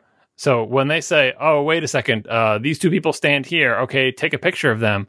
I'd be like, first of all, I would never choose to take this picture where it is, and second of all, I have little confidence that I'm going to take a picture that's going to be, in focus, exposed correctly, and like just competent. Yeah, but I mean, like there's this moment.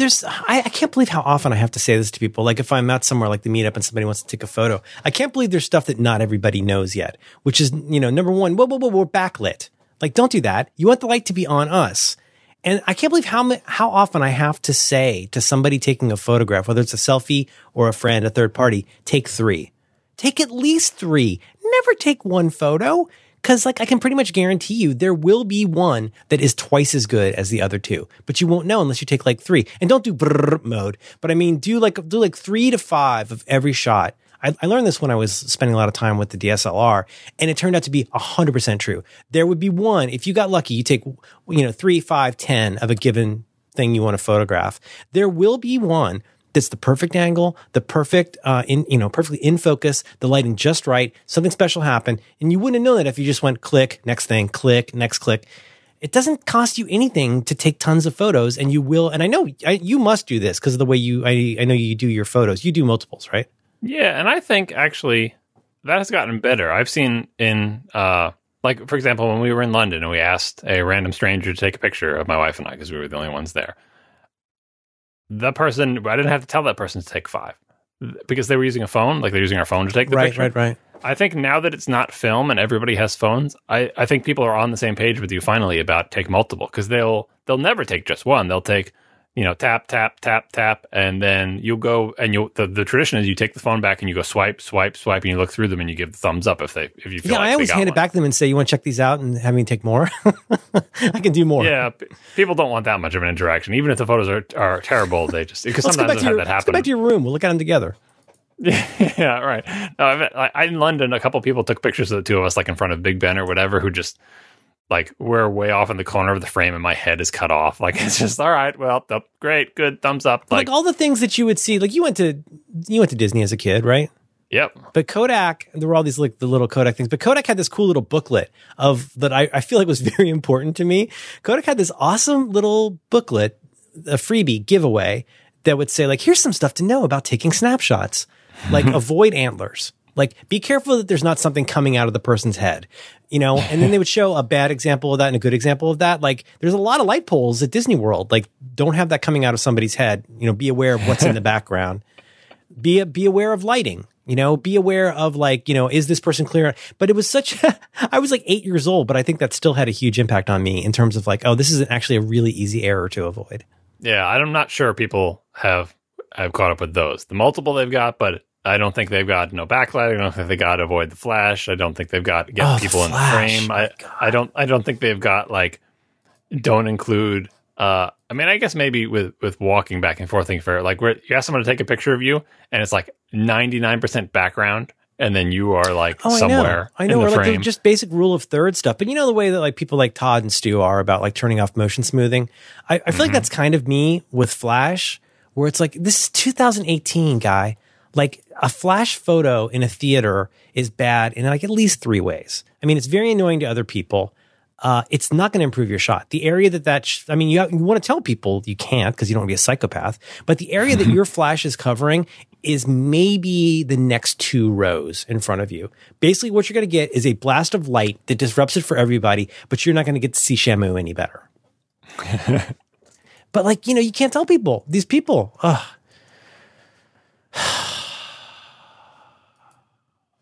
I should take more photos.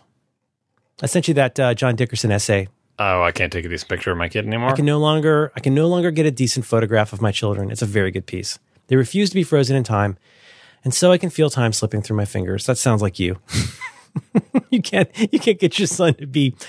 My daughter has this face that she now regards as funny. That's like her funny, and she looks really deranged. She looks like she's like there's that. I think it's Angus Young on the cover of this one AC/DC album is what she looks like Rawr! And she keeps making this face. I'm like, stop doing that. You look like Mr. Hyde. Like, can't you just, smile? I'm the worst. Oh, stupid baby ruined my life.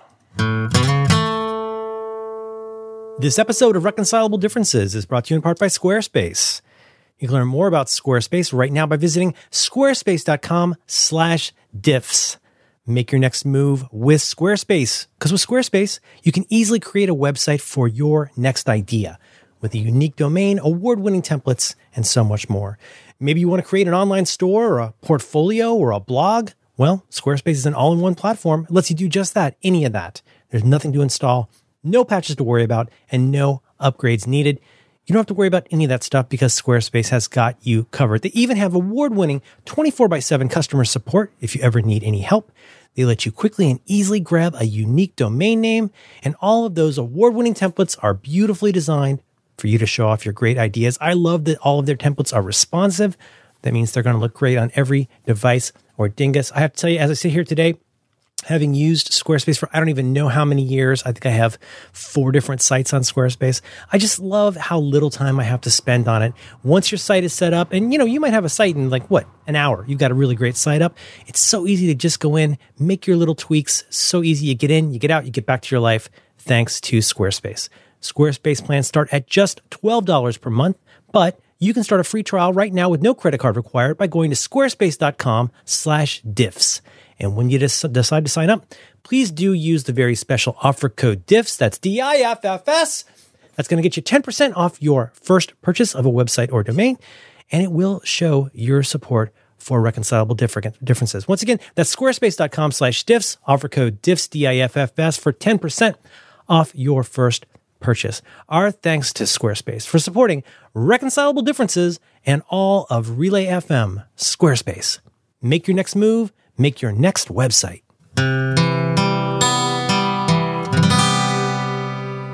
Maybe it's a hallmark of my maturity and my growing up that I no longer enjoy pursuing Schadenfreude when I have the opportunity. I find ultimately it's not very enriching or good for the soul. But there is this small little part of my brain that's like, oh man, you guys, are we still doing Facebook? Like, I was making jokes about Facebook. I realized as we'll get to in a second, I did log into Facebook today. And so I stopped using Facebook in pretty much any form or fashion over 10 years ago. I think I mostly deactivated my account, as far as I can tell, in about 2010. And then for reasons we'll get into in a second, I went in actually twice today. But there's just this part of me that's like, And I take the note about how it's a privilege to be able to get off Facebook. You guys, in some countries, Facebook is the internet. Well, we also have clean water here, and that's a privilege. And I'm going to go for the clean water rather than the poopy water. That's a privilege that I will happily take. I don't think we have to tell people that there's solidarity in staying on Facebook just because that's what they get in Ghana. But I have to say, I'm still struggling a little bit with why it's this difficult for people to fully grok why almost every aspect of Facebook is kind of a bad idea at this point. And I'm trying not to gloat about it. I'm certainly not going to talk about it publicly. I'm going to talk about it here because nobody will hear it. But I don't understand the agita of people who are still using Facebook, still feeling weird or bad about it. Why are people still using Facebook? Is it really the only way that they can stay in touch with their family? That seems to be the most salient argument I can hear. But after what we've learned, if you watch the Channel 4 video about Cambridge Analytica, why are people on Facebook, John? What's happening? Am I completely out of my depth here? What's happening? So there's 2 parts of this I think I want to talk about. First is the whole idea of for many people, Facebook is the internet, so it's a privilege to be able to get rid of it. I mostly understand where they're coming from, but the follow-up to that, the implied follow-up, and sometimes the explicit follow-up. I saw some tweets today where people explicitly said, therefore, what we should be trying to do instead is to make Facebook better by passing regulations or whatever. And I'm all for more regulations to protect user privacy, but I am against the notion that Facebook is an immovable institution and our only recourse is to improve Facebook.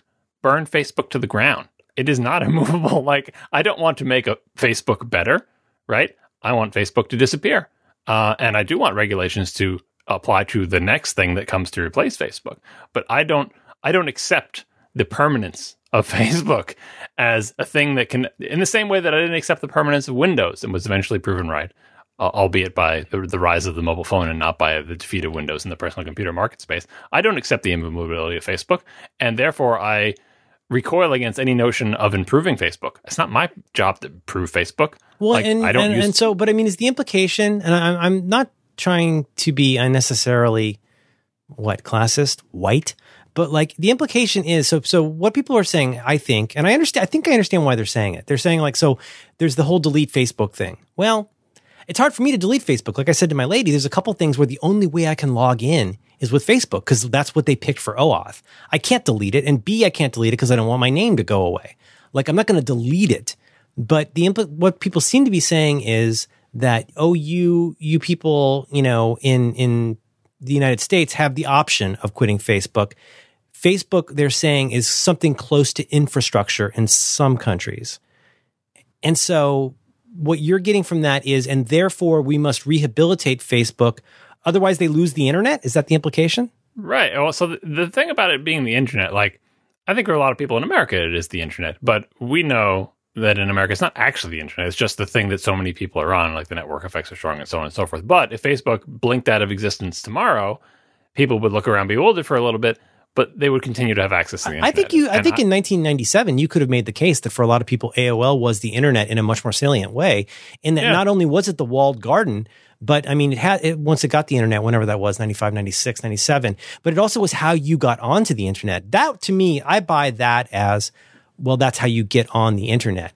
But just because that's where all your family is, well, I mean, and what they're running, Google's the one running blimps for Wi-Fi, right? Like what is it that makes Facebook the internet for some places? Yeah. And so I didn't pursue those tweets that much, but I was thinking that what they were getting at was maybe like, I mean, maybe I don't think it applies to Facebook, but for example, in some authoritarian regime where there is some state-run thing that you must go through to get to the internet. Like pretend there was like a Chinese equivalent of Facebook, which there may very well be, or maybe it is Facebook out there. I don't even know. I don't think it is though. That is the internet because so much of the actual immovable infrastructure that can't change because an authoritarian government forbids it from changing requires the use of the service, and not participating in the service would be like not participating in the banking system. Along the lines of I won't use cash and I won't use the banking system. Like, because they are, it's not just like they're the successful company, but it's like some kind of, you know, government thing with, you know, people in tanks and a single party rule dictatorship is causing that to be the case. I don't know if that's true of Facebook anywhere. There may be equivalents to that, but I don't think there's any place where like literally if you were told that you can't have a Facebook account, you would have the inability to use the web. Now, I can see how it would feel like that because you're like, well... the only reason I ever go on the internet. Yeah, I don't know enough to say, and I don't want to poke the dragon.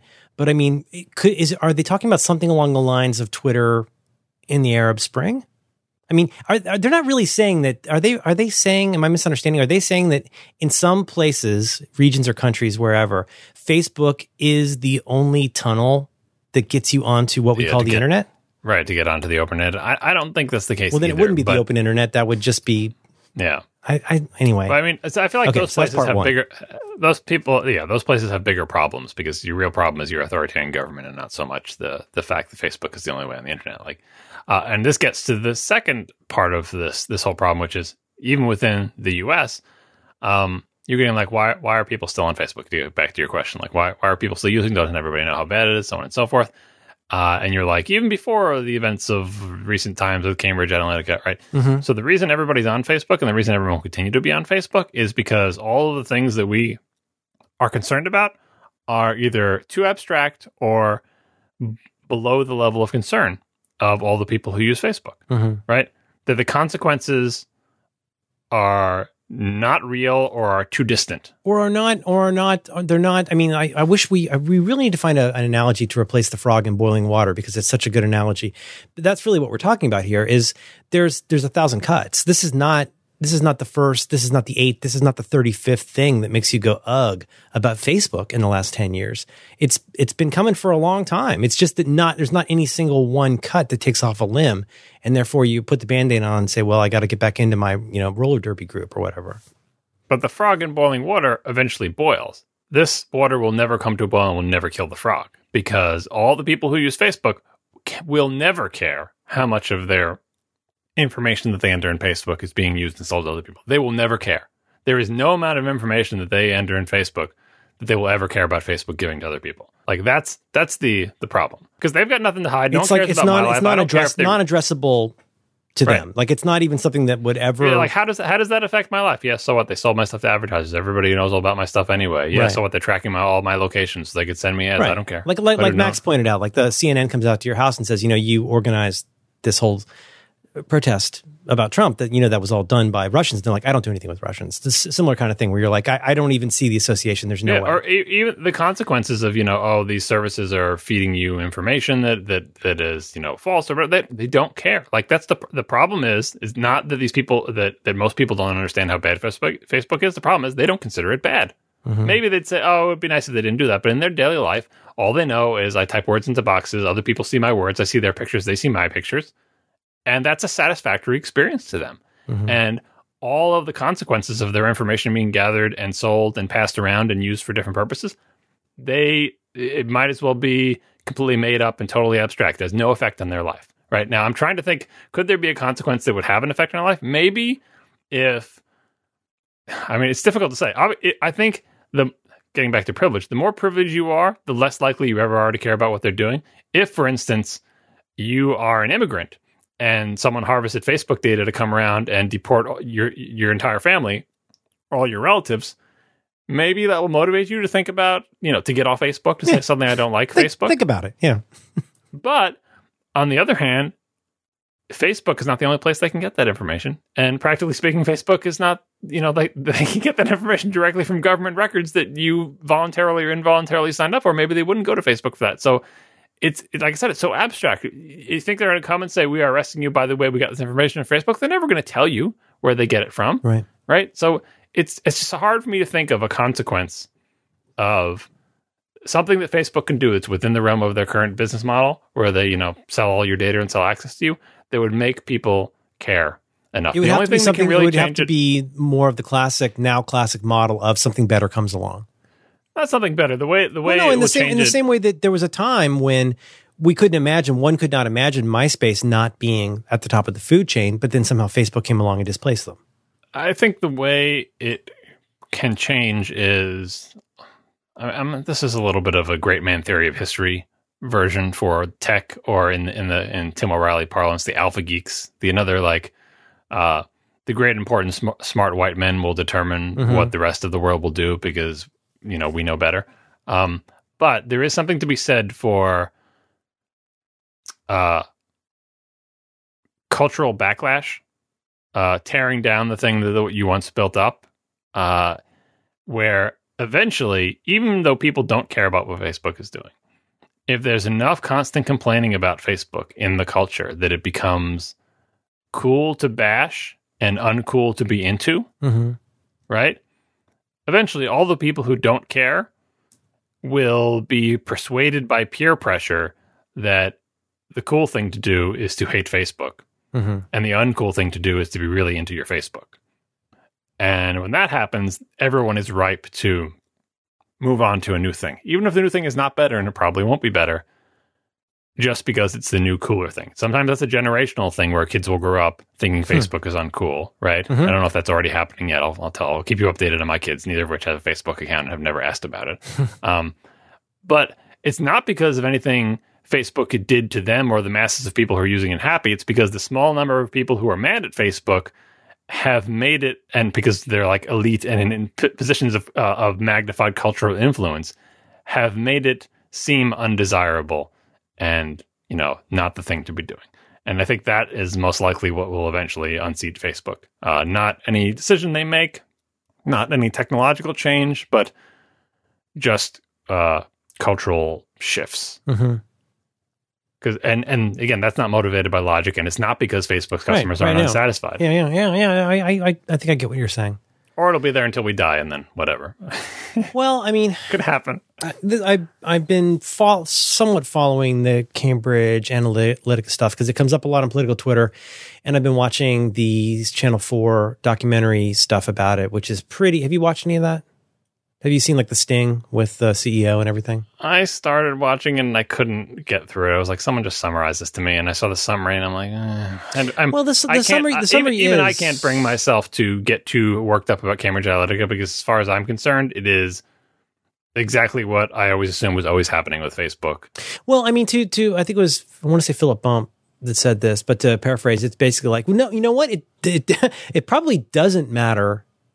It's not, once again, it's not that anybody is saying that this happened in the election because of this, but like what you need to know is this company that Steve Bannon was the vice president of was out there selling this product, selling it to people on the one hand saying, look, we can help create all this compromising information about people, but like basically claiming that like because of Trump's victory, that's how they were selling the product. It's one of those cover up worse than the crimes kind of things. Because, of course, now all the smarty pants are coming out and saying, well, the truth is this is not a very good product, that what they were doing was not very sophisticated. It was a lot of smoke and mirrors. But that doesn't change the fact that it was the laxity of Facebook's policies that allowed that guy to get all that data that then became so misused. But anyway, that doesn't make it any less interesting to me. I'm not looking for reasons to bag on Facebook. I've been making fun of Facebook for 10 years. This is old hat for me. I'm done. I'm gone. I've been gone. But then like today, I thought I saw a bunch of stuff popping up as usual. You know, when something like this happens, like how to make sure you protected your data with Facebook. And I was like, I feel like I locked everything down real good, but I hadn't done stuff like go in and make sure, like, have you gone in and checked in? Do you have an account at all? I do. I have an account from pretty far back. Have you gone in and checked? Yeah, right. But like, have you gone in and checked that like apps your friends use settings? I haven't looked at. I haven't logged into Facebook in a very long. Well, I got two different. Well, neither have I. That's what I'm telling you. Like, I haven't. I mean, I've used it for two services that require a Facebook login, and in both of those instances, I've limited the amount of data that can pass. Still doesn't make me feel great, but you know, there's if you want to use this, you know, when what's his head made that 750 word site. You know, like write 750 words a day. He used Facebook for OAuth. And so if you wanted to use his app, you had to use Facebook. And he liked Facebook, so that's what I had to use. So for a long time, that's why I kept using it. But anyway, I saw a couple different articles that were like, okay, here's the stuff to go in and double check that you may not have checked. And so for the first time in a pretty long while, and I'm not saying this to sound like some kind of like, this is not a status thing. It was a status thing 10 years ago when I said, get the heck off Facebook. Believe me, I was in front of this a long time ago. I deactivated my account for a long time, but I thought, you know, I should go in and check. And I had locked it down. Okay, good. You know, I had the two-factor and everything. So I went in and I looked at all my settings and like, just first of all, like what a dog crap site. It looks so slimy to begin with. But then I tried to shield my eyes. I clicked on the little disclose arrow. I go down to settings. I go to privacy. I drill down. I drill down. I drill down. I go to every place that I can think of and change it to the most minimal privacy setting that I can. I don't know if this is doing any good. I feel like it really is a rain dance. I don't know if this is going to make any difference at all. I went and changed all of those things. I went and double checked all my settings. Something I do on Twitter already on Twitter is go in and periodically make sure there's no apps with authorization that don't need it anymore. I have a reminder to do that every couple months, but it was just weird. It was weird because I went back in and then of course, once I was done, gosh, what's the URL for this? I should know this. If you go to Chrome: settings, content, cookies, you can go in and I went in and deleted all the Facebook cookies. I logged all the way out, but it was an icky experience. And like, and even though I have minimally used or interacted with Facebook in any way, I'm running every conceivable blocker in Chrome to like avoid the pixel and all that kind of stuff. I still feel gross about it. I still feel like I want to just like throw my computer into a river.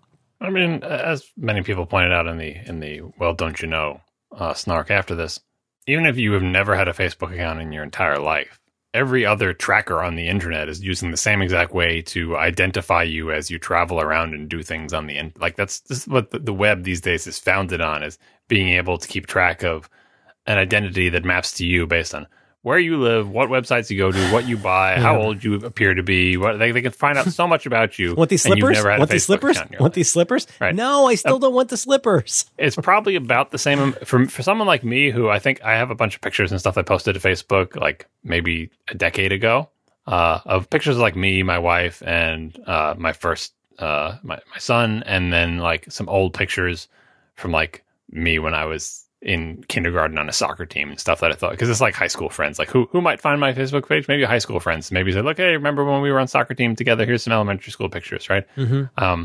I shared a bunch of pictures like that there. That amount of information, the information that Facebook has about me from those pictures and from like who I'm friends with is probably less than all of the advertising networks on the web know about me from my current activity of like what websites I go to. But there's still the triangulation part, right? Yeah, but I think I am I don't run like Ghostery and all those other things to kill all the trackers. I run some small amount of blocking, but no, because it broke too many sites for me. So I think the profile of me outside of Facebook is richer than the profile of me, the picture of me that Facebook has. Right. Because I participate more in the rest of the web than I participate in Facebook. So there's really no, that's why I'm saying, I'm supportive of the people who say we need better regulations about personal information being harvested. But that, Facebook doesn't even need to exist. We need those rules, period, just for everything on the internet. And Facebook, as you pointed out, for the functionality it provides, so people can talk to each other and show each other pictures, right? Yeah. It's a crap. It's not good at that. It's bad. It doesn't seem to be optimized for anything. I used to like the way that Facebook looked.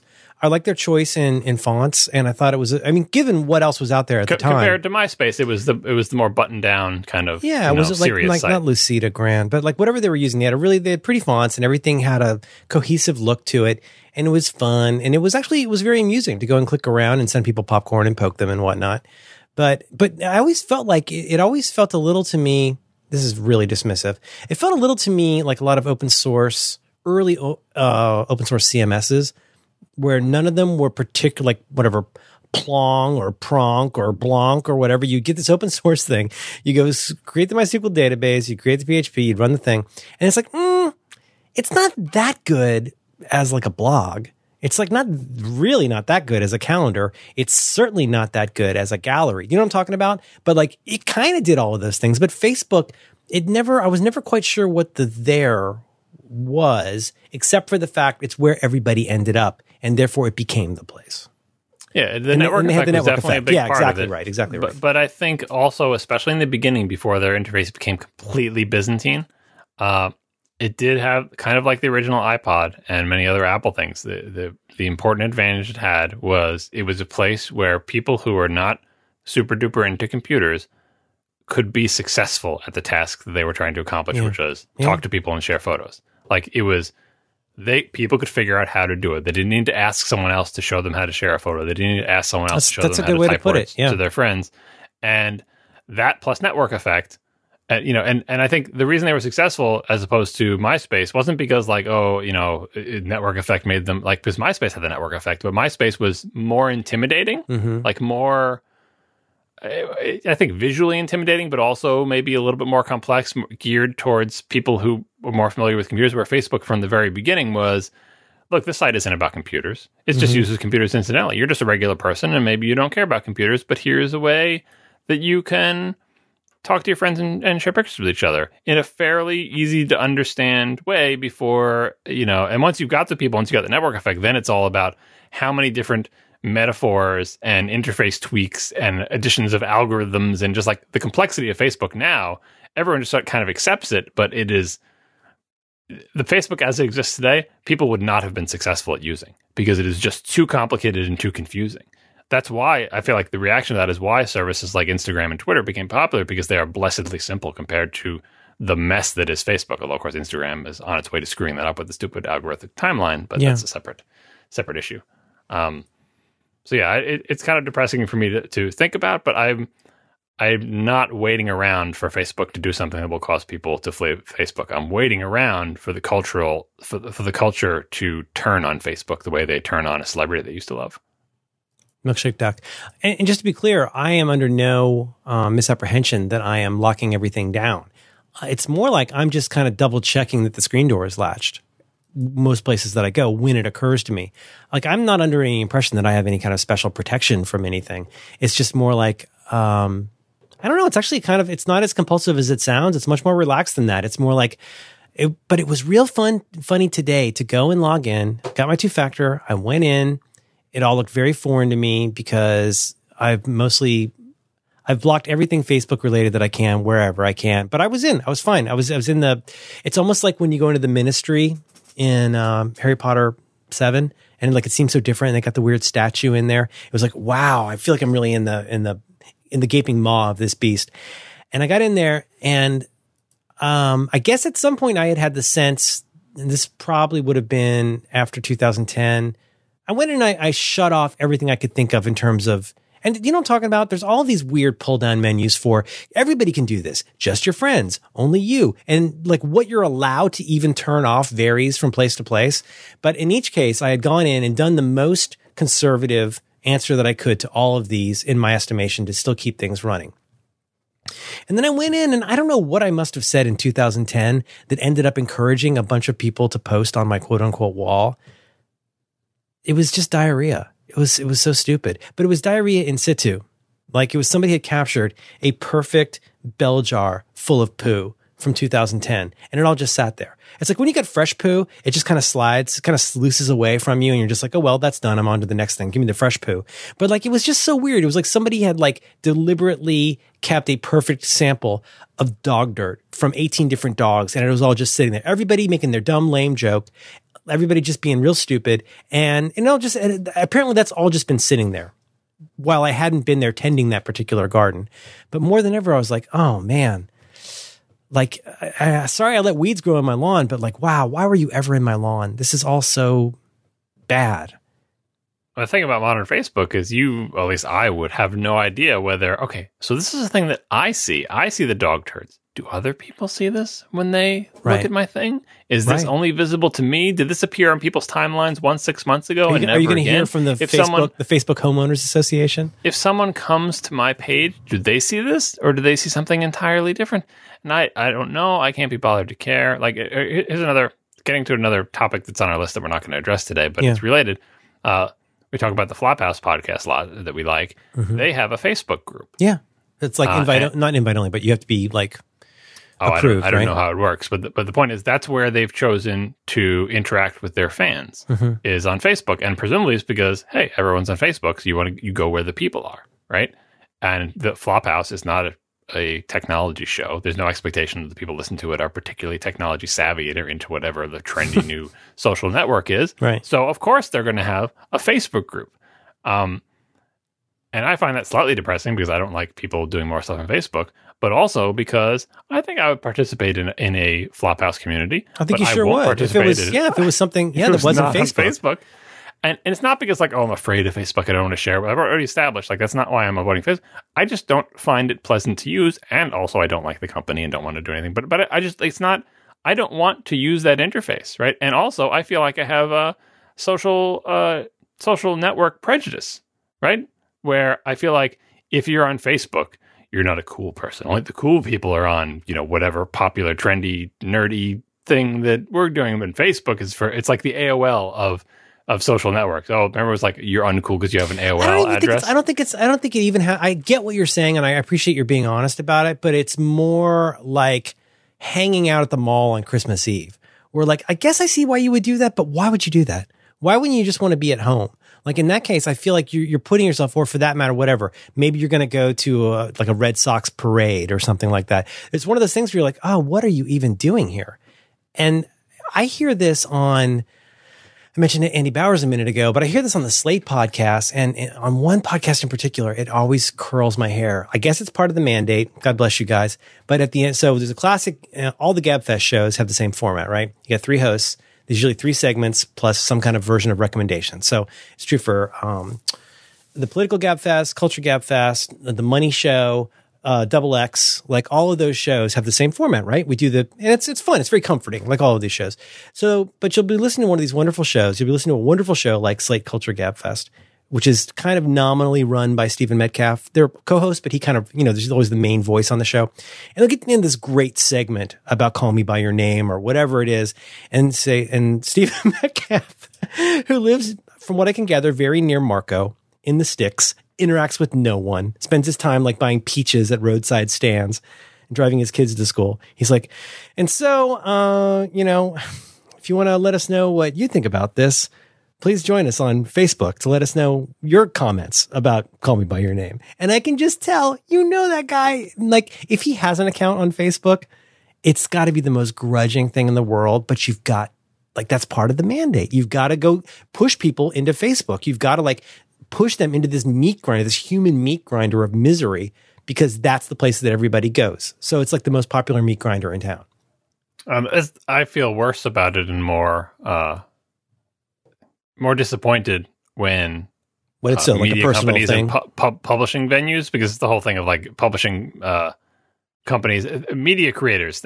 They have some kind of content and they like surrender all of the power in their relationship to Facebook, and they publish through Facebook, and Facebook steals their content, and Facebook becomes, they have to pay to get access and Facebook, to the people like, who want their content. Dictates every aspect of the terms. You don't really own your thing anymore. Yeah, and so it's like, why are you encouraging? Encouraging people to go through the middleman that is taking the all the value out of your thing. It's like, well, that's where the people are. Like, it's an unfortunate situation we found ourselves in. And like, I'm getting back to the Flophouse group people. Like, I don't, I was saying that as like how I feel like those are the people who aren't on the cool social networks. Like, I understand they're just regular people. Like, I understand. Right. I think about it and I feel guilty. It's like, all that attitude is foolish and wrong, right? But yet I still find myself not wanting to go on Facebook. It's not even a cool thing, though. I think cool is the wrong way to look at it. I mean... Well, like, you're savvy about, this company, it doesn't respect your privacy and all these things that you care about, But, like, I mean, there's certainly... Like, you don't want to be one of the snorks, but I mean, like... It's like, why are you running into this dangerous and dumb situation? It's... Okay, we were running along again. Okay, here's a question for you. And this could be homework to think about, but... Like, it sounds like, and again, I honestly am not trying to piss from the high ground or sound like I'm trying to be some kind of like hipster big shot.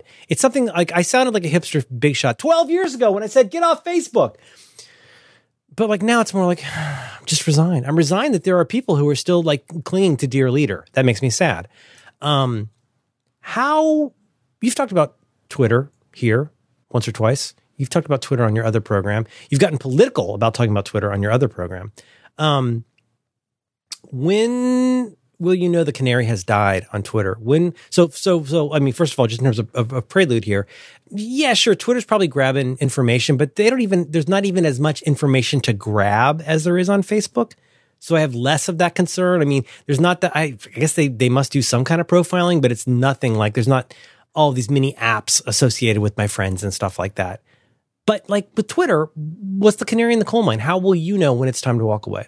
So I think this is a good way to tell whether the thing that I object about at Facebook is how creepy it is about collecting data and giving it to people, or how terrible it is as an application. And thinking about Twitter makes me think maybe the thing I care most about is how terrible it is as an application, because I think Twitter has a tremendous amount of information on me specifically because I participate in Twitter a lot. Mm-hmm. I think my follow list tells them a lot. I think what I tweet about. You have a very carefully curated list. Your social graph is very close to like who you are as a person. You don't have ironic follows.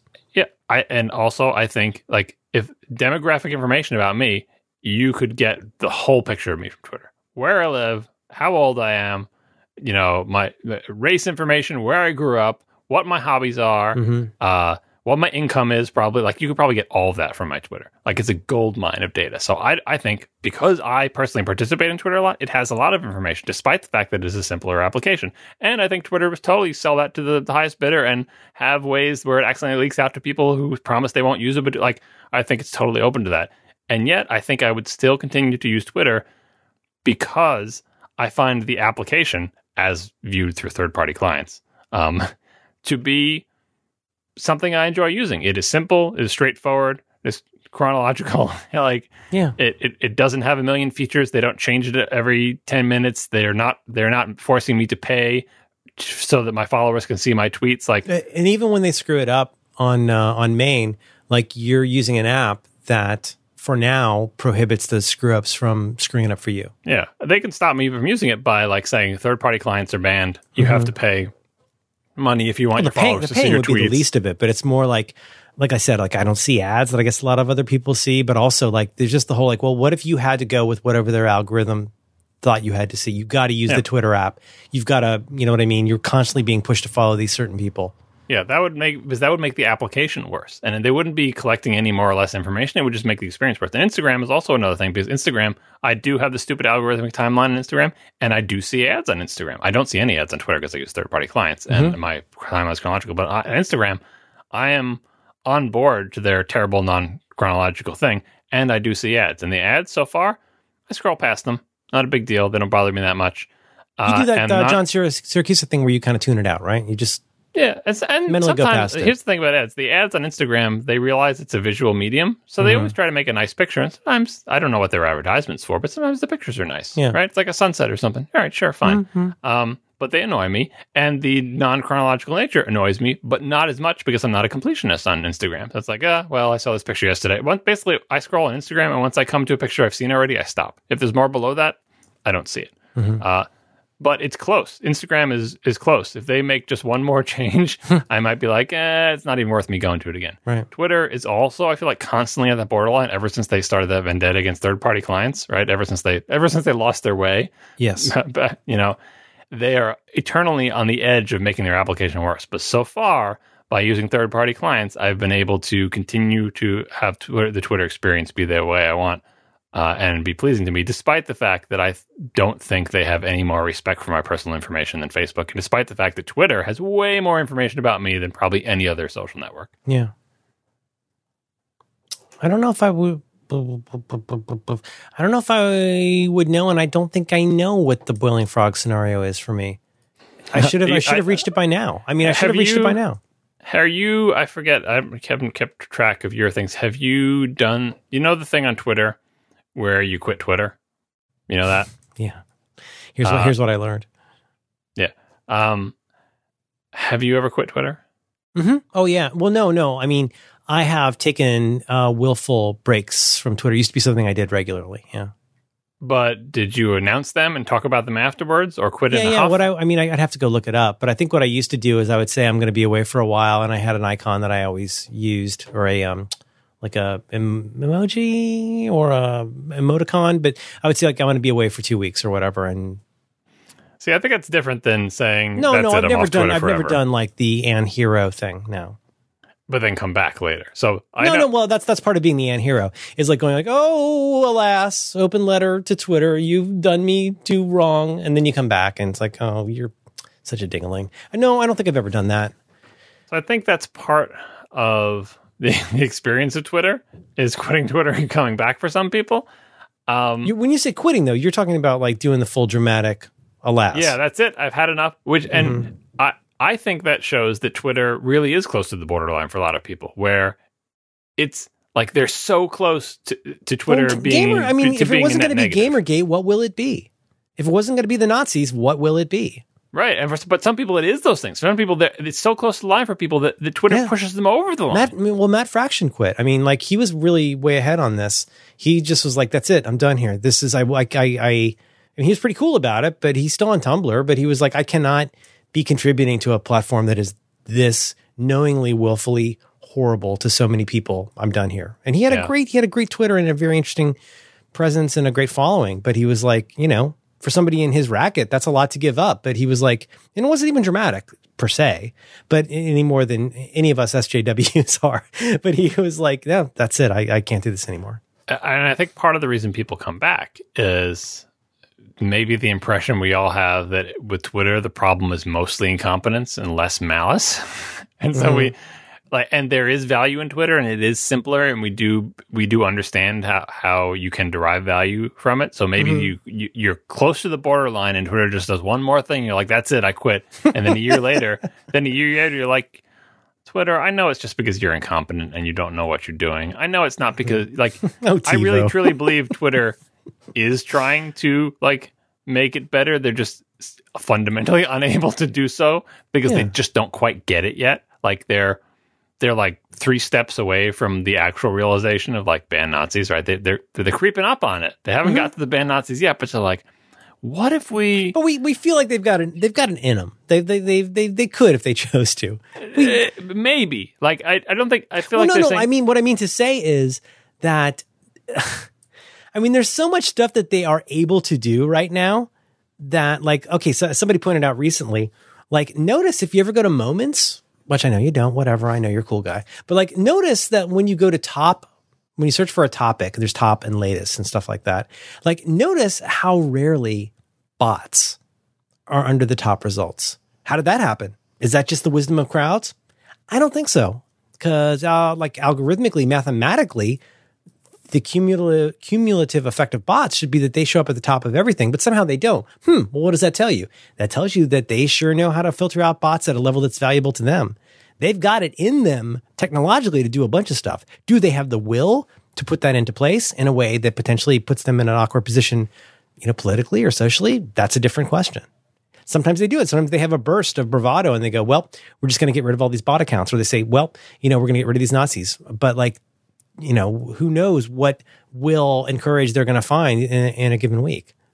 Yeah, I'm still mostly heartened by the fact that they don't take the hard line and say, we're not going to ban anything. Twitter is a free speech zone, blah, blah, blah. That was the party line for a pretty long time. Well, for Reddit used to do that too, and even Reddit kind of came around. Like internally, everybody will tell you that internally, like the stories that you will hear on the side is that there was a great amount of pride taken in the Reddit, like, you know, all voices matter here stuff on Twitter.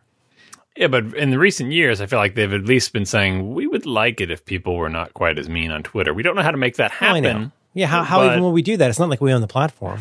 Right. Yeah. We can't, it's not like we can ban Nazis. It's like, whoa, back up. You know, they, I don't know. I don't like, know if, maybe I don't know if I want to pay, I don't know if I want to pay this lip service. Let's find hate speech. Well, what do we really mean by speech, let alone hate? I mean, they seem to do the most naive things. Like someone was saying, like, here's a bunch of queer authors I think you should read. And that person gets banned because they use the word queer in a tweet. Like, right. It's just like the most sort of.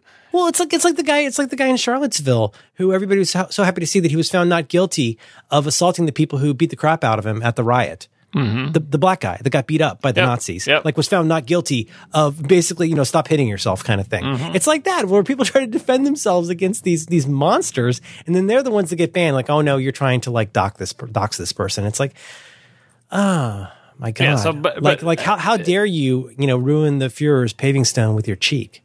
But their press releases still continue to say that we're trying to do, and they're just failing at it. So I don't know. So how will you know? What's your canary? When we like, do you have a sense of when you're close? I like I was getting at. I think what will make me leave is either some event in my own life that causes me to experience like 1/8 of the thing that people who actually like 1/8 of Matt Fraction, let alone 1/8 of someone who's subject to Gamergate, like that type of thing. I've been lucky enough not to be subject to that.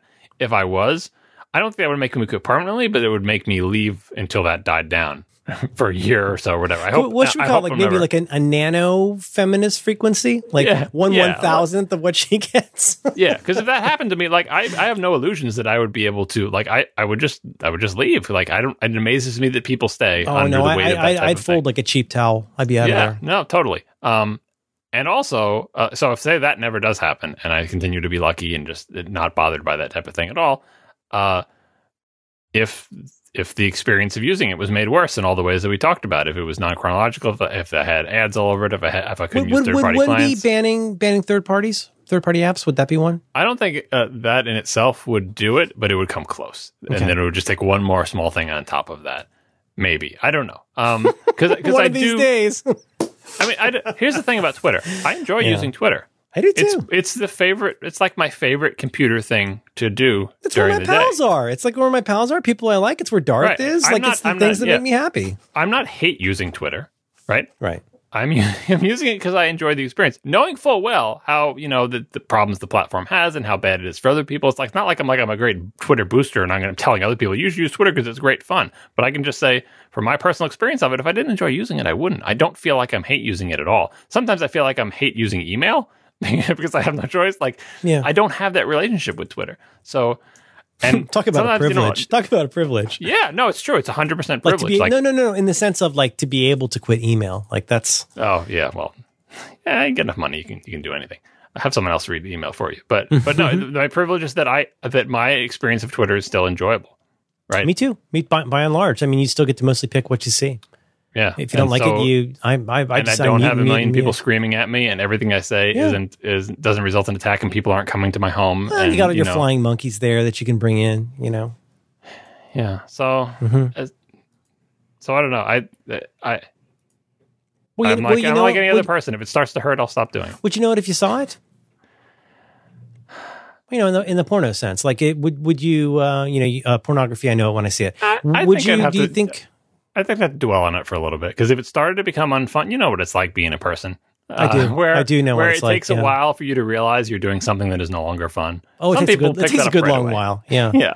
Well, that's why when you said that about, when you were talking about Facebook, I was avoiding this because, this is so problematic, in the way people use that word today. But like Facebook, remember I was saying a minute ago, what's the typeface? What's the font they were using? Is it Lucida Grande? I don't know. I remember like that pretty blue color and like. I remember the blue. Yep. Yeah. I don't right. But like, I feel like, how does one say?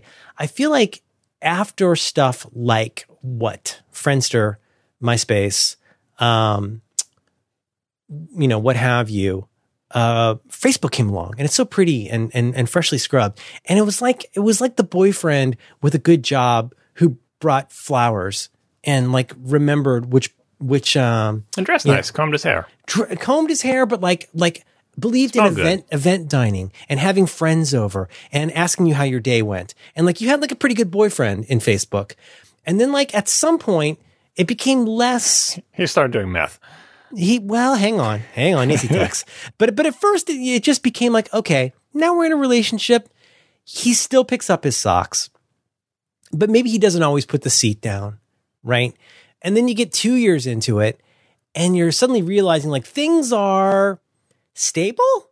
It feels stable. It feels like things are mostly pretty okay. I have a lot of friends that are getting divorced, and boy, that's really sad. But like, this is mostly okay, right? This is good, isn't it? This is good. And now I feel like you're 10 years into that, and you're still going, this is good, right? Because it's familiar. But yeah, maybe he's doing meth, and you haven't even figured it out yet. But like, that's what it feels like. It feels like, would you walk into Facebook today as a new experience? Like, would you walk into that ecosystem today knowing the risks, benefits, ups, downs, what you potentially put on the line? Like, I bet not a lot of people would go there today. It really is. It's going to be an ex-boyfriend in 6 months. Yeah, habits are hard to break, though. I still continue to think that... he's so nice to me. Oh, he's always so nice. You know, he's mean to other people, but he's so nice to me. But I think the people who are in that will just never get out of that relationship. They will die using Facebook. And the only hope is the next generation of people not to be doing all. I mean, I'm just, my kids are a laboratory. I know lots of kids are in Instagram and we're into Snapchat, to find out how do they send messages and pictures to their friends in a semi-public way. Instagram, to me, seems like a much more important social network for teenagers today than Facebook. That's my impression from my dim views of the teenage world. I find that heartening. I see no reason that kids who grow up in that environment would ever go on to Facebook. I see a potential reason they might find themselves trapped in the other icky web, which is LinkedIn. I don't see this next... Now, right now, the extent of my daughter's social networking right now is... trash talking on Khan Academy and Google Docs. My kids aren't on any of these things yet, by the way. They just mostly watch YouTube videos. They are not participating. Well, Google Docs is where they like collaborate or they work on the books for a project or something. But then, Khan Academy is pretty cool.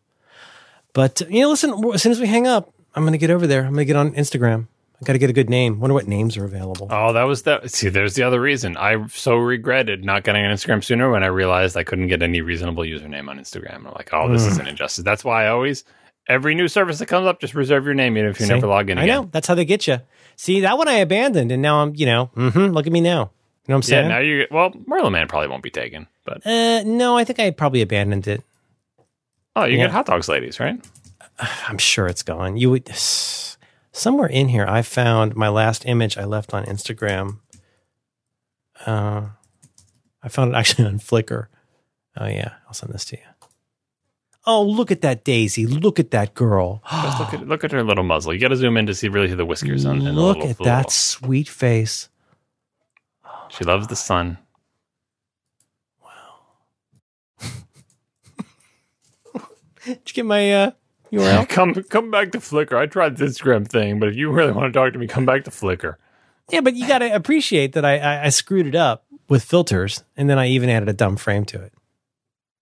Isn't that fun? Line numbers, really? You don't do line numbers in TextMate? No, I don't use TextMate, but I don't do line numbers in my editors. No, I don't like it. Look at that! Look at that shiny scroll thumb. That's what I'm highlighting. That thing? Look at it's throbbing. It's just, it's so. Where you'd scroll it, like the background would stay stationary, but the little thumb would slide over, and I miss those. That's a long ass lozenge. Yeah. I kind of miss it though, because like now the thing now where you have to mouse over to see it, I don't like that. That's no good. Oh, I don't. I turn that off. I have it always visible. But even when it's always visible, yeah. Even when it's always visible, it's so skinny. It's a gray. It's just a gray thing. No, it's not. When you do always visible, it's wider, but it's just gray. It's a gray lozenge instead of a blue suppository.